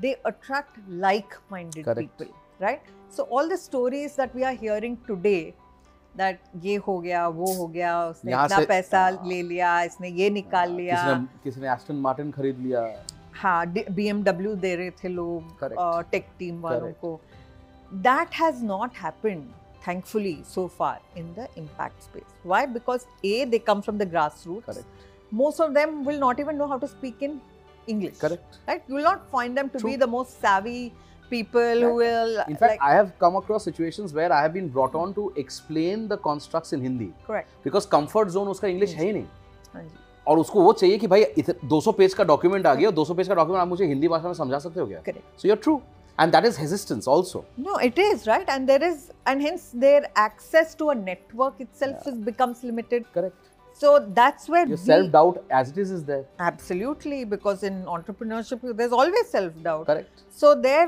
uh, you know, when if we try, just try. I mean, ours is just a cheerleader job, as I tell anyone, is to help them overcome this hurdle because this is a very small hurdle, boss. आप entrepreneurship कर रहे हो, आप build कर रहे हो. That is the core. True. ये सब चलता जाएगा. Like we'll help you get there. That is how we look at things. That inherently good quality founders who have a good heart and the right purpose have the same value systems hmm. are able to attract better quality people hmm. and hence a better stronger foundation. So those are the kind of people that will excite you. yes What are the, us is Yeah, the model the yeah, sector what the how But- they're solving a problem all that. See that is that is the peripheral. I think a, and one very important element you're talking about which people don't want to talk about is along with your business plan, along with your model, um, along with your numbers, that DNA of that founder is equally important. yes. And I think what you're emphasizing and what, what is very important for the audience to realize is, especially when you look at sectors where the calling of personal sacrifice is far more because labor is far more, inherently the mindset is slightly different as well. Because you're going through as it is hardship of entrepreneurship. they are driven by different They are driven and they are driven by making a difference, Yes. a tangible difference. You know, I, I, I, I have a very, very favorite and a very regular shade of mine. And I want to emphasize on this um, while you spoke about entrepreneur, why you spoke about this, I define them as a keel. You know what a keel is? the nail हाँ, इतना हिंदी आता है आपको सही बात है यार so what if i'm from bangalore हाँ, true, true, true. So I call an entrepreneur a keel. Say why? why कि दा उम्र भर वो कील बोझ उठाता रहा Hmm.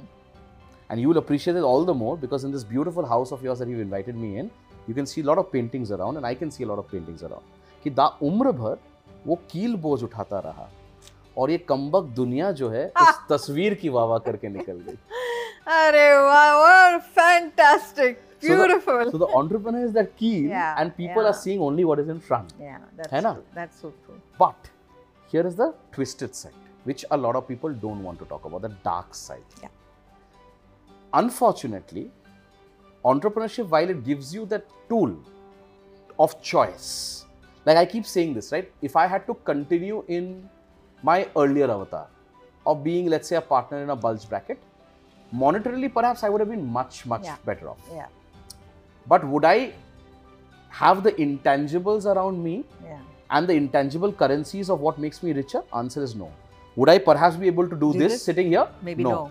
I would perhaps be punching my time clock somewhere or asking my boss, can I go across and show this as a business development? meeting?" So that compromise is amongst certain material or maybe tangible elements versus intangible. So my thought always is कि अगर मुझे suppose करो चपाती खाना है या you know फुल्का खाना है या तंदूरी रोटी खाना है रुमाली रोटी खाना है वो चॉइस मेरा होना चाहिए Yeah. चाहे दो रोटी खाऊं लेकिन आज अगर आप मुँह के ऊपर मेरे पाँच तंदूरी रोटी हर दिन फेंक के बोलो आपको यही खाना है I may not want it right but along with that choice also comes the benefits benefits of control benefits of going across having the final say benefits of being able to go across and dictate things in a particular manner and sometimes this also goes into the head of founders we are seeing a lot of unnecessary situation now maybe a few black moments or few black sheep are trying to create a tainted picture of the entire ecosystem. Investors like you are now generally getting wary. I have not only you, I, I advise so many other investors as well. And I know you guys have now told us to look at certain things even more strictly, which perhaps you could have had a liberal view on. What are those absolute no goes for you? As, as an investor, what will create that alarm bell for you? So, for my audience here, to make them understand that these are the learnings that one should factor in to say that it should never be around because even someone as as if i may say amazing an investor as you and perhaps as as accepting an investor as you would also say sorry this is where the alarm bell goes off what are those moments See, uh, again, I think this is very personal to me as an investor because I have grown in a certain manner, having seen certain life experiences, right? So I'll just tell you one example. Uh, when you talk of founder quality, I come from real estate investing. We met many builder founders, right? Developers, real estate. You know, yeah, yeah absolutely Bollywood has uh, kind of over typecasted them in all their movies, and so they're not as bad as that looks, but still, right? You know what drives them, you know how how they operate. I come from there, right? And when we were investing back in 2006, 2007, uh, the founders were the first one to take the money out, right? Leaving investors in the lurch uh, and that was that time a very um, uh, acceptable norm even in investors. Hmm. Ha theek uh, so what if the founder is taking money out? It's his uh, he has put in his blood and sweat in trying to aggregate the land and you know hmm. project shuru bhi nahi hua paisa leke nikal gaya ab kya karega? So for us for us to see the skin in the game. Yeah. so we were that time thankfully i was very junior. And I could sit in the side line since अभी आगे देखते होता है क्या? वो भी देखा क्या होता है? भाग गए सब इन्वेस्टर्स सब इन्वेस्टर्स के पैसे डूब गए for good bad different reasons but this was one of the reason that the guy running the business had no skin as in nothing beyond this left right so he had already cashed out he had taken the cream and he saying चलो आप देख लो आपको जो करना है. So that now for me is a big takeaway right because investors hate it when they are left with a company Correct. with no one to run it right and n- of late for me that is becoming a red flag which suddenly seems to be very accepted by the investor community Mhm. कि हाँ founders को payouts दे दो right and crazy salaries crazy uh, payout bonuses पर company कुछ खड़ा नहीं किया अभी तक right it is still very very early Nascent. very nascent you are yet to prove that you have delivered and उससे पहले आप सब क्रीम निकाल रहे हो how is it giving comfort for Hmm. anyone but now again it's going through that cycle where it's an accepted norm investors भी बोल रहे हैं हाँ ले लो ले लो हाँ we are supportive I'm all for supporting Yeah. right like we've invested in social entrepreneurs who have not been taking salaries for three four years and are still managing running their families now their households वो भी कर रहे हैं ना तो आपको क्यों चाहिए BMW गाड़ी आपको लेना ले लो no problem nothing wrong with that but build value and then take value Then you can do whatever. that that so that for me is one big red Okay. flag um, So and it's to simplify this, liquidity for a founder well before time in context of where perhaps either profitability has come into play profitability or, to no, no, ki now i think hai. things are changing now or i was about to say or path to profitability is at least clear because liquidity is two form right liquidity in this context is where you can have a partial liquidity or where the liquidity results in the skin in the game of equity of the founder going so low yeah. that the interest in building and continuing the company automatically diminishes. Correct. I think that is a very red flag that yes. you're talking about. Right. Like, and if you are telling an investor, I'm creating value, you know, we are going to build a big business together and an institution for the future. And then I see series A round me, aap paise nikal then I, why why would you want to take money out? When, for you every percent that you own will become 100x in your head True. right so then That- i'm that- like that- thinking that is scary. Like you know me, I'm mostly known as the founders go to council. In fact, Correct. several portfolios of all yours also you've told them that you know I should be there with Yeah. them. I tell those founders also that I don't think liquidity, other than what is necessary, because necessary is slightly different. Some some emergency may come Yeah, in, some requirement. that of a- absolutely that's understood, partial right? liquidity. Yes. But life-changing constructs should not come in before you've at least created that Some cream, value. cream and va- actually more than some value.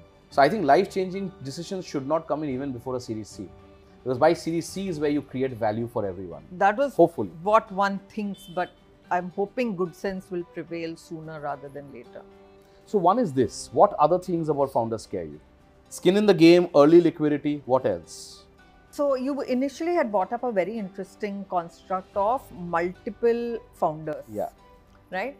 Ba- again, back in the day, for us, even then having multiple founders was a little bit of a discomfort because now you're not dealing with one person. Yeah. you're dealing with three people and the dynamics of three, four, whatever, yeah. right? And it could go uh, off in any direction. True. Uh, so, I think both scare would scare you as an investor. If you have three or four founders and everyone talking the same language of one, that's also scary. yeah, And everyone talking different languages is also scary. absolutely, right? So the fact that see, investing, you need a little bit of predictability. Correct. So, A, if I'm investing in you, I'll spend time with you, I'll understand you, I'll understand what drives you, what motivates True. you, all that, right? And I know, okay, who, who are in True. your first degree of influence, True. what affects him, uh, what is his equation with his wife, what is his equation with his family. अच्छा ठीक है विनायक को handle कर लेंगे हम. Now Vinayak will bring a co-founder XYZ. one, co-founder two, co-founder three. Now I don't know what the equation with Yeah. each is and then I'm like wondering second guessing अभी ये क्या बोलेगा ये क्या करेगा इसके कारण विनायक क्या करेगा I've just amplified my problem areas right so and yes I agree that entrepreneurship is lonely it is hard to do things alone having good quality co-founders is always great but I've also seen the flip side to Hmm. it I have seen founder Yeah, fallouts. I have seen that impacts business and hence that impacts investor value. So there also we get a little. So I'm okay with So the co-founder. I am I'm very fine with co-founder construct, but even in that there should be a strong founder. So you're saying that there has to be a construct of alpha, Correct. and then you have subtext co-founders. Correct. That's the, that's the ideal situation. Correct. Okay. And uh, again, what you brought up was very important. Very clear KRAs. True. Each one having Each one having cut. to do what they do. That that I think is fundamental. The moment you see overlap and confusion is who's delivering what Who's doing huge- what? Who's responsible for what? Like I've had a situation, it's very interesting. So I'm dealing with one where there are eight co-founders. And when I That's ask them questions, disaster. each one's looking at each other. And I'm like, okay, guys, and, and I'm representing them, right? So I have to tell them, you can't do this. You know, you have to know so you are the problem. what. You coach them and bring them. I solve the problem. No, you coach I, them and I create them. that alpha for you. I'm like, in the eight, here is the alpha, go talk to Sushma.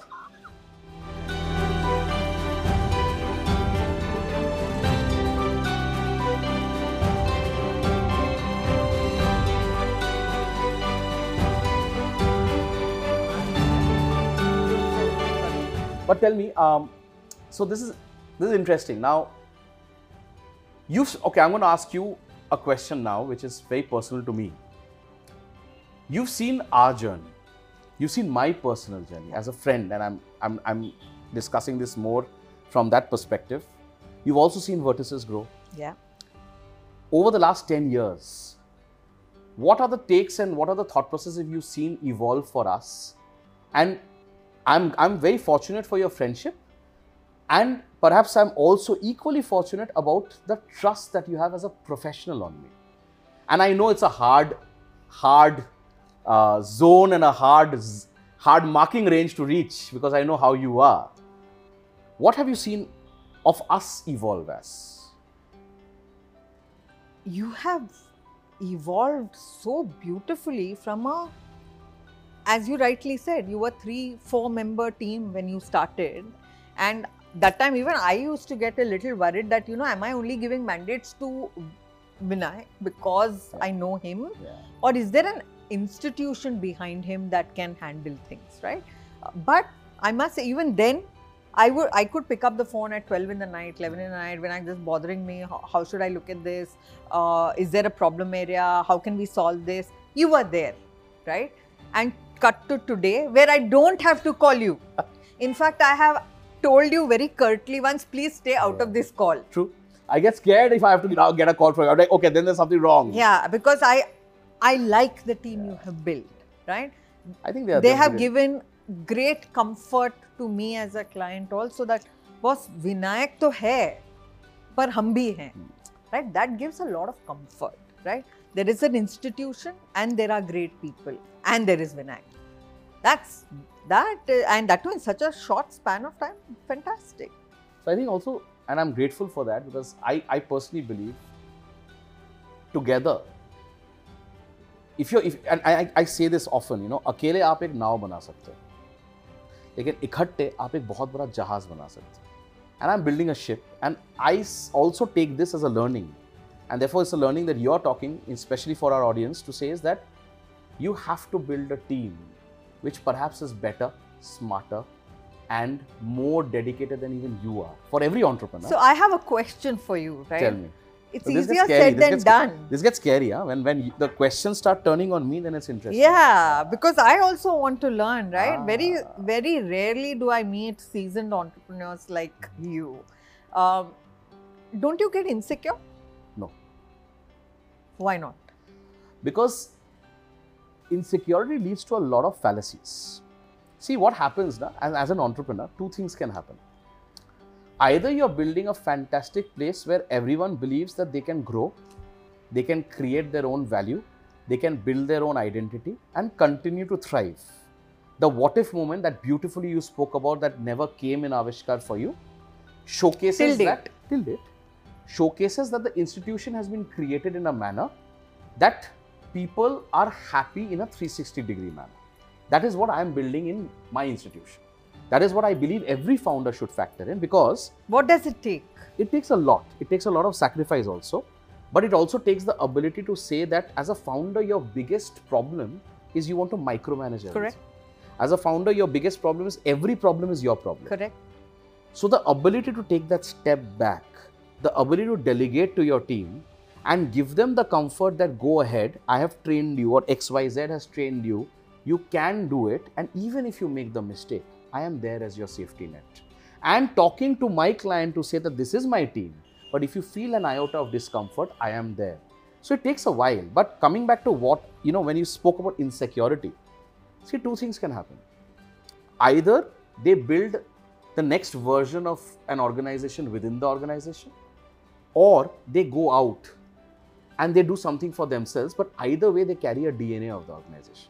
So, coming to my particular business, let's say people who have also moved out and gone to maybe bulge bracket, they are in that bulge bracket to a great extent because of the DNA that Vertices gave them. So, somewhere the DNA is growing. And it's a, it's a fact that every entrepreneur has to live with. You can't expect, I treat entrepreneurship as a book and I treat people as chapters. Some are there from the epilogue to the prologue, some of them are there as chapters. Very nice. But together, it's a book. Very So nice. that's how you have to factor in. And life is a book, yeah, you have to read it. Very interesting. No, because especially in your in knowledge industries. Service Like- and knowledge. So more so knowledge because then you have very high caliber, high IQ people eh, as your team. Uh-huh. Coming to that, with that comes egos, right? And with that comes entitlements. Yeah, absolutely. And hence, as a founder, how do you handle all of that? it's all about ego management. I'm in the business of now ego management. As a founder, every founder, I think there are two elements, right? There is, like somebody asked me the other day, what what what does it take to make a deal happen? Because a lot of times, some lawyers or law, law, the brethren is also also at times cursed to say that boss the deal is getting stretched या फिर deal टूट रहा है. Bankers are also at times blamed for those aspects. At times, both are blaming each other because interests are very different. My definition of a deal making, and therefore coming back to again relating it to founder, my definition of deal making is FOMO management. True deal making is about managing FOMO. Who has the FOMO and how do you manage it? So, if your client is a client who has one term sheet Hmm. and two months of runway, Yeah. you have to advise in that context to say, boss, तेरे पास उपाय तो ज़्यादा है नहीं. So your must have and good to haves में stick to must haves. Correct. But if That's you're the good. same guy who has three term sheets, Then two years of runway, you say, boss, ये comma भी बदल देंगे. पसंद नहीं है. Likewise, also a very important be thing is your partner. practical. Be practical. If you know that Aavishkaar is there, example, Sushma is there, I know what the USP is of Sushma, I'll be like, boss, there is an intangible quotient. Are you measuring that intangible quotient? Every founder that I meet and advise, I say that check is the easiest thing, tangible capital is Correct. the easiest thing. Correct. Value the intangible capital. Yeah. And when you value the intangible capital, you realize that the value of that is far higher. And at times, your decision is not on the best valuation, your decision is on the best value. There's a lot of difference between best valuations and best values. So you have to make those work. आप समझाते हो हाँ, हाँ. अपने founders को Hardcore यार. तभी तो सारे फाउंडर्स मेरे इतने राउंड्स रेस कर लिए. नहीं नहीं राउंड्स रेस करना दूसरी बात है I am just saying that do they appreciate the They do because I am also an entrepreneur. See, most lawyers na, don't go into these pain points. Nobody understands treasury.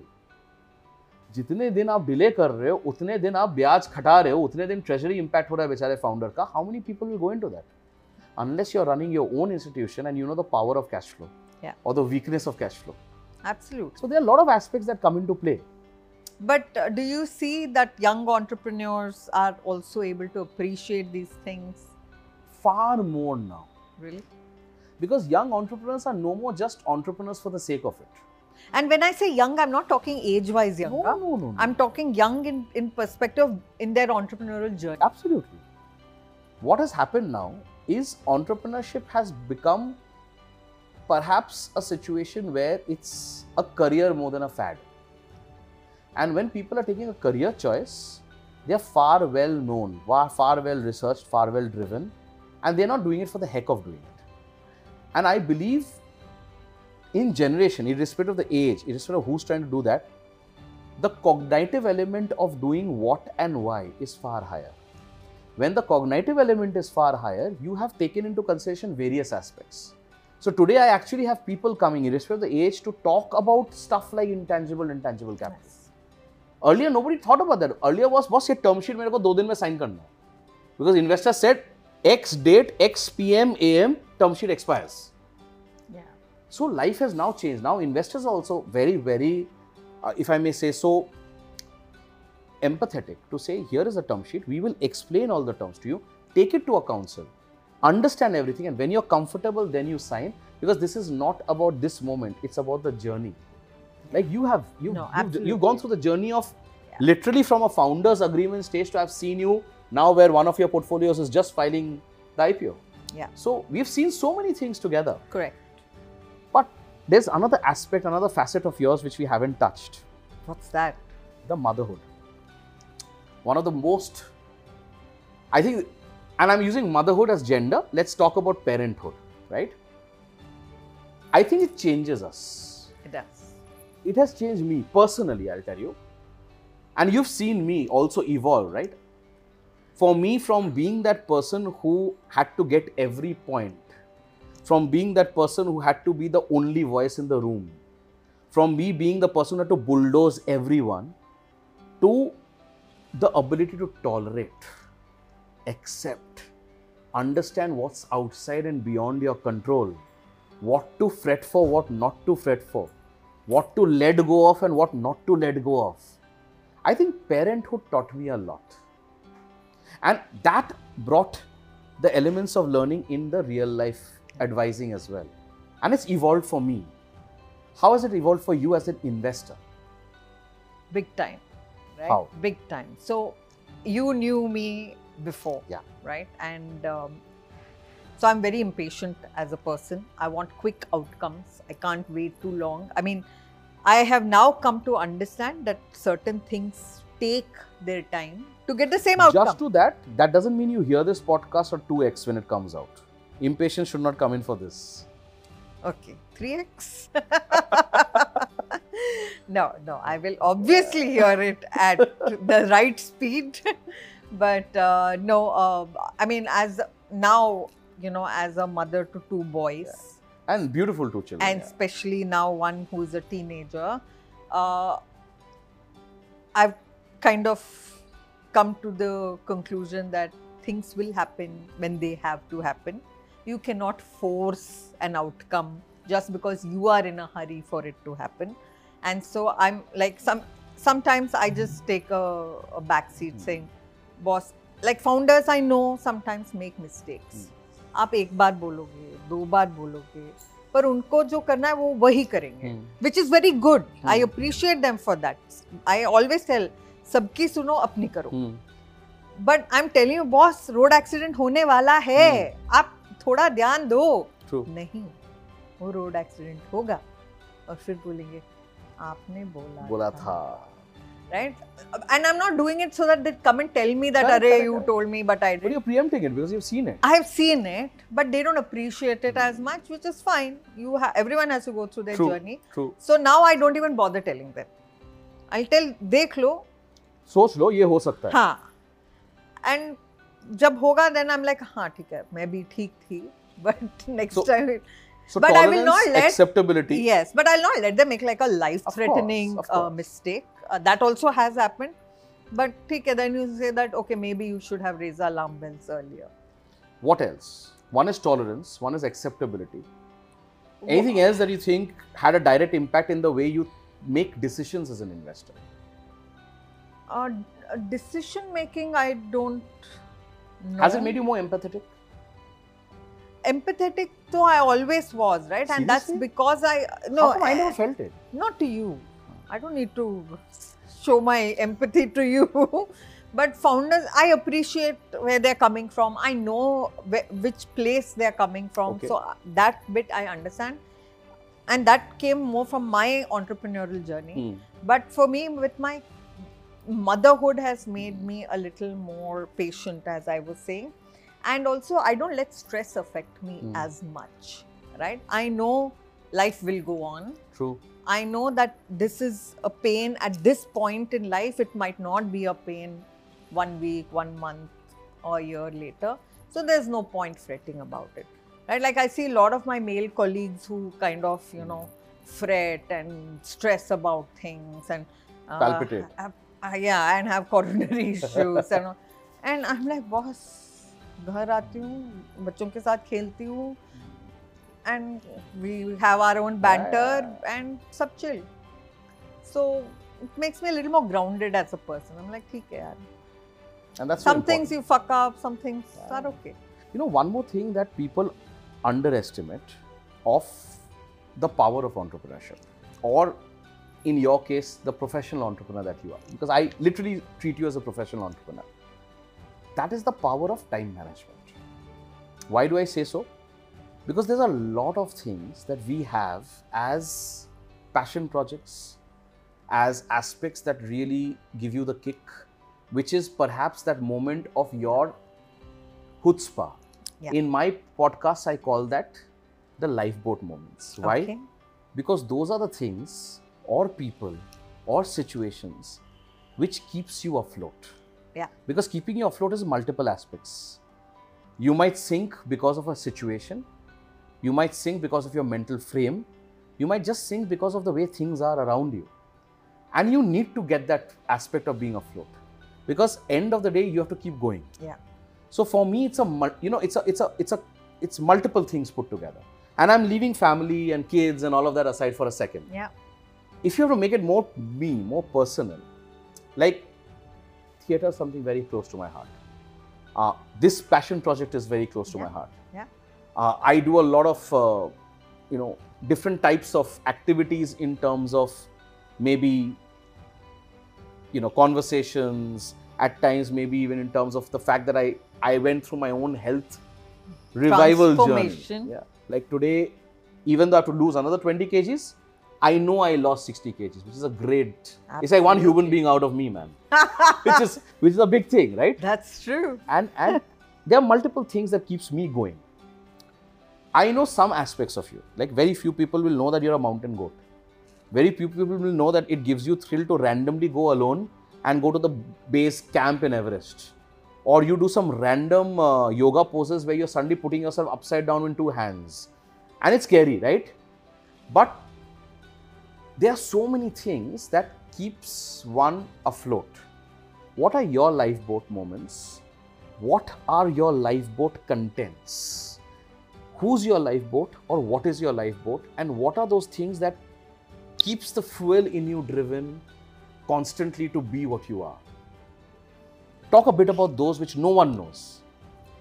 Forget no one else knowing. Even I have never introspected so much when you ask so many questions. But you know, and very frankly, this is the first time I even heard the concept of a lifeboat moment, right? So I might sound like I'm rambling, but and it might not but that's make the idea sense. i will get this also copyrighted Okay, good. no, no. So uh, for me, lifeboat is, you know, every every uh, few months, years, I kind of take stock of where I am in life, and am I going forward? Am I going backwards, or am I stationary? And you know me, Yeah. I am not the stationary of kind. question. I have to keep moving correct and so i need to keep reinventing myself in whatever way to move forward correct right and so i like different times in life are different transformations that i have done hmm. physical transformation happened lost something else happened lost so during covid i'll tell you um, you know i was it, it was a hard time right? Like this whole work from home for me just can't work. And so i was getting frustrated. Work i mean workload were, had kind of intensified. I was not in my happy space. I was not meeting people. Yeah. so i'm i'm more an extrovert Yeah. uh, in saying that i draw my energy from the people i meet. True. and in my profession i have the luxury of meeting some fantastic people right? Mm. so i draw inspiration from all these people. And covid obviously was very hard for someone like me where i couldn't meet people and i was not happy. I was not inspired. For me getting out of bed was becoming challenging because i was like it's the same day same work you know it's not it's not fun anymore. So then I had to reinvent myself and say, okay, what makes me happy? And I had to actually introspect and say, okay, what made me happy at that point in time? Hmm. And I said, okay, it was about meeting people. Okay, so how do I get to meet people? Saying, uh, you're an investor, now figure in your network, how do you get to meet people? So then, you know, just asking these questions led me to saying, okay, there are, I'm an investor, there are lots of founders out Yeah. there. Founders need gyan. Can I help? Hmm. right? And so then I just started randomly talking to founders. Whether they fell into the purview of Aavishkaar or not didn't matter. didn't matter to you For me, I was an investor who had certain Correct. skill sets, and I was reaching out to founders to say, "Boss, you know, I'm here to help. Let me know if you want help from me." And not, I and I very clearly said it's not about the capital that I can help you with. It is anything else the you want the intangibles, right? And so I was then that's when I discovered okay, there is a possibility of creating a women's platform Hmm. from an investing perspective. So I met this fantastic founder called Diksha Ahuja who started a platform called Incubate. okay So she randomly reached out saying, you know, I want you as my uh, advisor. Can you come on as an advisor? And then we started chatting. One thing led to another, and then the next thing I knew, bam, she had already started it. She had onboarded all these women who wanted to be investors uh, from corporates uh, to fund women entrepreneurs. And I was like, boss, that's like that's very powerful, right? You seeded an idea and you found the right person to execute it Hmm. as well. So that that was my happy space. Spent a lot of time there. So regularly I keep asking what next, what next, what next. So that's where I am. And some other moments which really excite you, like yoga, mountaineering. I already For me, know. uh, being What out else? out in the nature makes me happiest, Yeah. right? Like you can cut off when you're up in the hills and you look at those tall mountains ahead of you, and you're like, you're so inconsequential You're- you're like in the speck. overall scheme Yeah, of you're a speck in the whole. you're uh, just so yeah. tiny, and in that you have an inflated ego, yeah. and in that you're trying to tell True, people true. I'm God. It's so worthless. You know, I, I went through this moment. Um, so we went to Theog um, a couple of months ago, and uh, Theog is this little place ahead of Shimla, few about maybe uh, another one and a half hours, and there is this valley that you go through, and suddenly you realize it's a valley which is not really discovered yet, and you're the only soul there, and around you is just green pastures and mountains, nothing else. And that moment makes you realize that you could actually matter so less in the larger scheme of things. But I think it's a great recalibrator. Yeah. You recalibrate to realize that there is yet so much more difference that you can make because world itself is so large. Yeah. And what you thought the world was around you, you're a speck in that whole system. So I think every is morning, very important. every morning I remind myself, you are just a speck of sand in this large cosmos. And you can choose to be that one speck of sand doing nothing, or you can try to make a difference by doing something right. True. So that is for me my big takeaway. True. So this also gives me this thought, you know, and uh, we're going to move to a very fun segment. But before the fun segment, uh, Did I answer the lifeboat you- question? You did, you did, and I'm, I'm, I'm, I'm, I'm going to outline that with again two lines of mine, where I think a lot of the thought process comes within these words of what lifeboat is all about. And it says, "ज़िंदा हो तुम, ज़िंदा हो तुम, ये खबर है हमें, सांस लेते हुए हमने भी देखा ज़िंदा हो तुम, ये खबर है हमें, सांस लेते हुए हमने भी देखा है। आगे बढ़ रहे हो तुम। ये खबर है हमें। आगे बढ़ रहे हो तुम, ये खबर है हमें। मेहनत करते हुए हमने भी देखा है। शिद्दत और जुनून का माहौल बनते हुए हमने भी देखा है। शिद्दत और जुनून का माहौल बनते हुए हमने भी देखा है। शायद शायद को हकीकत बनते हुए भी हमने भी देखा है. So I think that at the end of the day is the essence of what lifeboat is. It's It about is. the what ifs and how you can recalibrate the what ifs Yeah. to make them matter and to say that that is reality, that is true, and if I can, so can you. If you can, so can somebody else. That's the essence of what the lifeboat is all about. Nice. I like the concept. Yeah. So now we're going to do some fun part. Okay, my team's created this very interesting construct called the lifeboat survivor shots. Okay. Okay, these are the ones you have to survive. Okay. So these are rapid fire. okay. So you get uh, five seconds to respond. Okay. And uh, you have to toss away your high funder investor hat. I don't have one. You have to toss away your defense mechanism hat. Okay, that's right. you have hard. to toss away your uh, overcool, ubercool, extra int- intelligent mindset hat and just be yourself and answer these. Okay. Okay? So if you could have dinner with any fictional character, who would it be and why? Any Any fictional. fictional. Okay. Oh, I'd love to have dinner with this person. Hobbes of Calvin and Hobbes. I swear. True. Oh, my sweetheart. he. But why? He comes out with such profound thinking True. and, and just so simply. He's, he simplifies the world's biggest problems. Yes. I agree. I like him. If you could switch lives with anyone for one day, who would it be and what would you do? Switch lives with anyone for one day? Living or yeah, yeah. That doesn't matter. But if you could switch lives, who, who would it be and what would you do?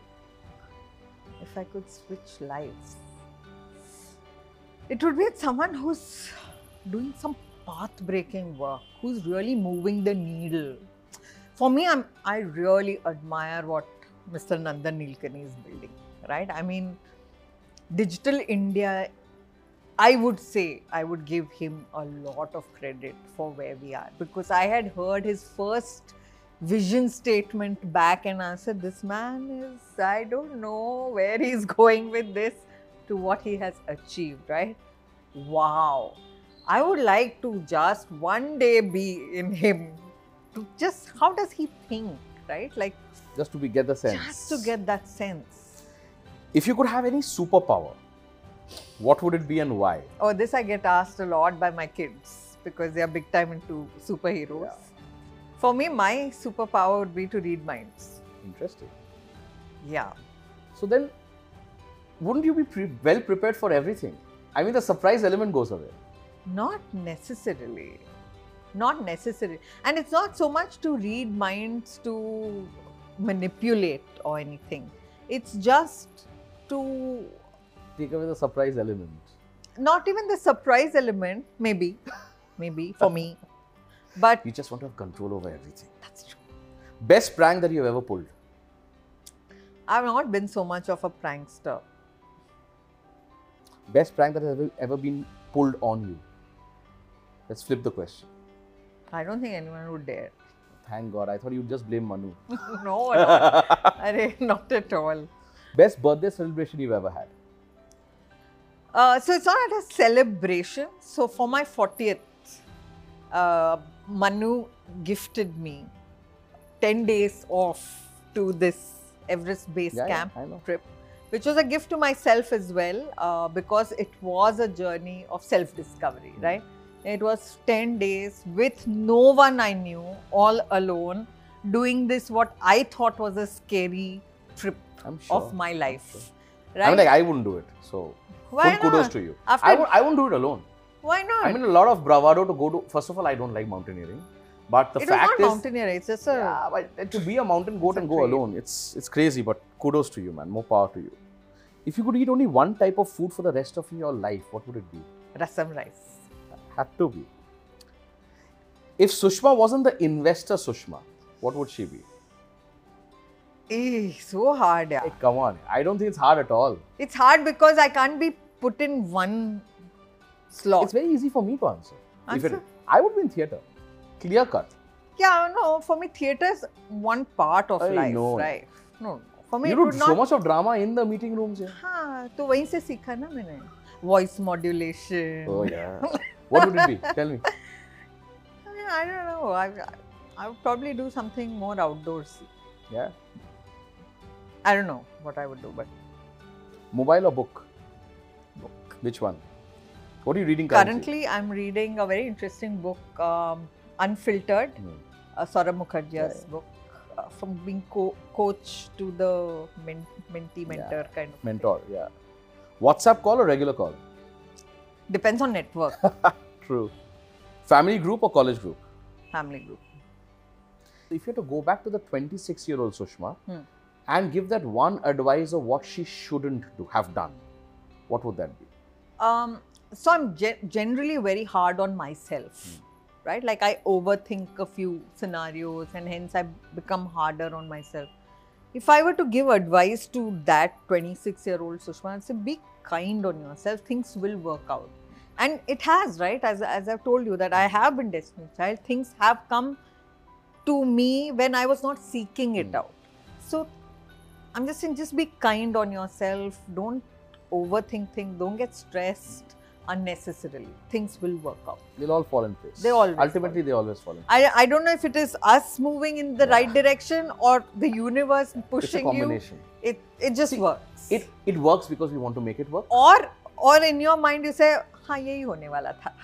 It wouldn't work if we did nothing about it. Let me, That's let me true. put it the other way I around. agree. I agree. It works because we are working towards I it. agree. What would, what is this one particular thing that you've been meaning to try and learn for a long time, but you haven't had the time or opportunity yet? Maybe a skill, maybe a quality, maybe something specific, something that you're trying to learn or you want to learn, but you've not had the time. I really want to learn the piano with my boys. They play beautifully. They play beautifully. They do. And they like now they've reached a stage where like, why do you force us to play? Why can't you play on your own? and it's not easy. Yeah, it's not easy. Right, You still have to show them off, yeah. It's not easy. I have tried. I mean, I keep trying on and off, but it's Very difficult. so I think one day I'm going to like really get my mind to it and get it done. All right. The last of the lot. Who do you like to nominate next for this series and why? Oh, that's hard, yeah. There's so many interesting people out there. Choose one. So I won't name anyone. I leave that to you because you ha- obviously have a more extensive network. But someone who has built business responsibly, right? Like a good business that people turn around and say, हाँ हमें ऐसे करना है ऐसे करना है. ऐसा कोई है तो You'll see them soon. So before we wrap up, Hmm. I have one small little favor. This is actually my retirement fund planning. or the coffee mug Yes. Why is my retirement fund fund planning? Tell me. you think So I have these bunch of super achievers like you, who are all my dear friends, who are all going to come and talk. In fact, you know, this podcast is a very anti-set podcast. So I must tell you another bit about this podcast. Most podcasts, in fact, more at least generally any podcast that you will see, is always within a set, within Yeah. an ambience where people Yeah. come and talk. yeah My podcast is an anti-set podcast where I force myself on my dear friends' homes. I come there, I like I. I, I, intervene and infringe on their space, and I ensure that I have a great conversation. You okay? that you went short yeah. And I know that super achievers like you, who are going to invite me in their space and tolerate me in their space on a Sunday afternoon, is going to ensure that they also do some fantastic things in life. And that time, now you're putting pressure that on time, me that time, their signature is going to be value enough for me to auction it off. Aw. So as a as a as a pre- penultimate series of this, here's a request. Please write something. Oh my god! And please sign this, and this shall be framed in the lifeboat hallway of fame and where's that inside my office. Oh, really? okay. okay.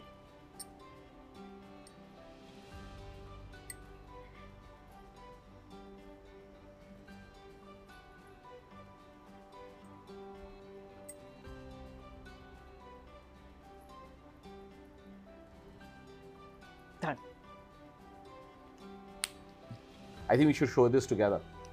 You need to hold it, Okay. dude. Sorry. Shame on you. Sorry. Thank you very much. Thank you so I much. I think it's been an absolute pleasure. Thank you for Thank you. having me in your beautiful house and uh, being a wonderful host that you are.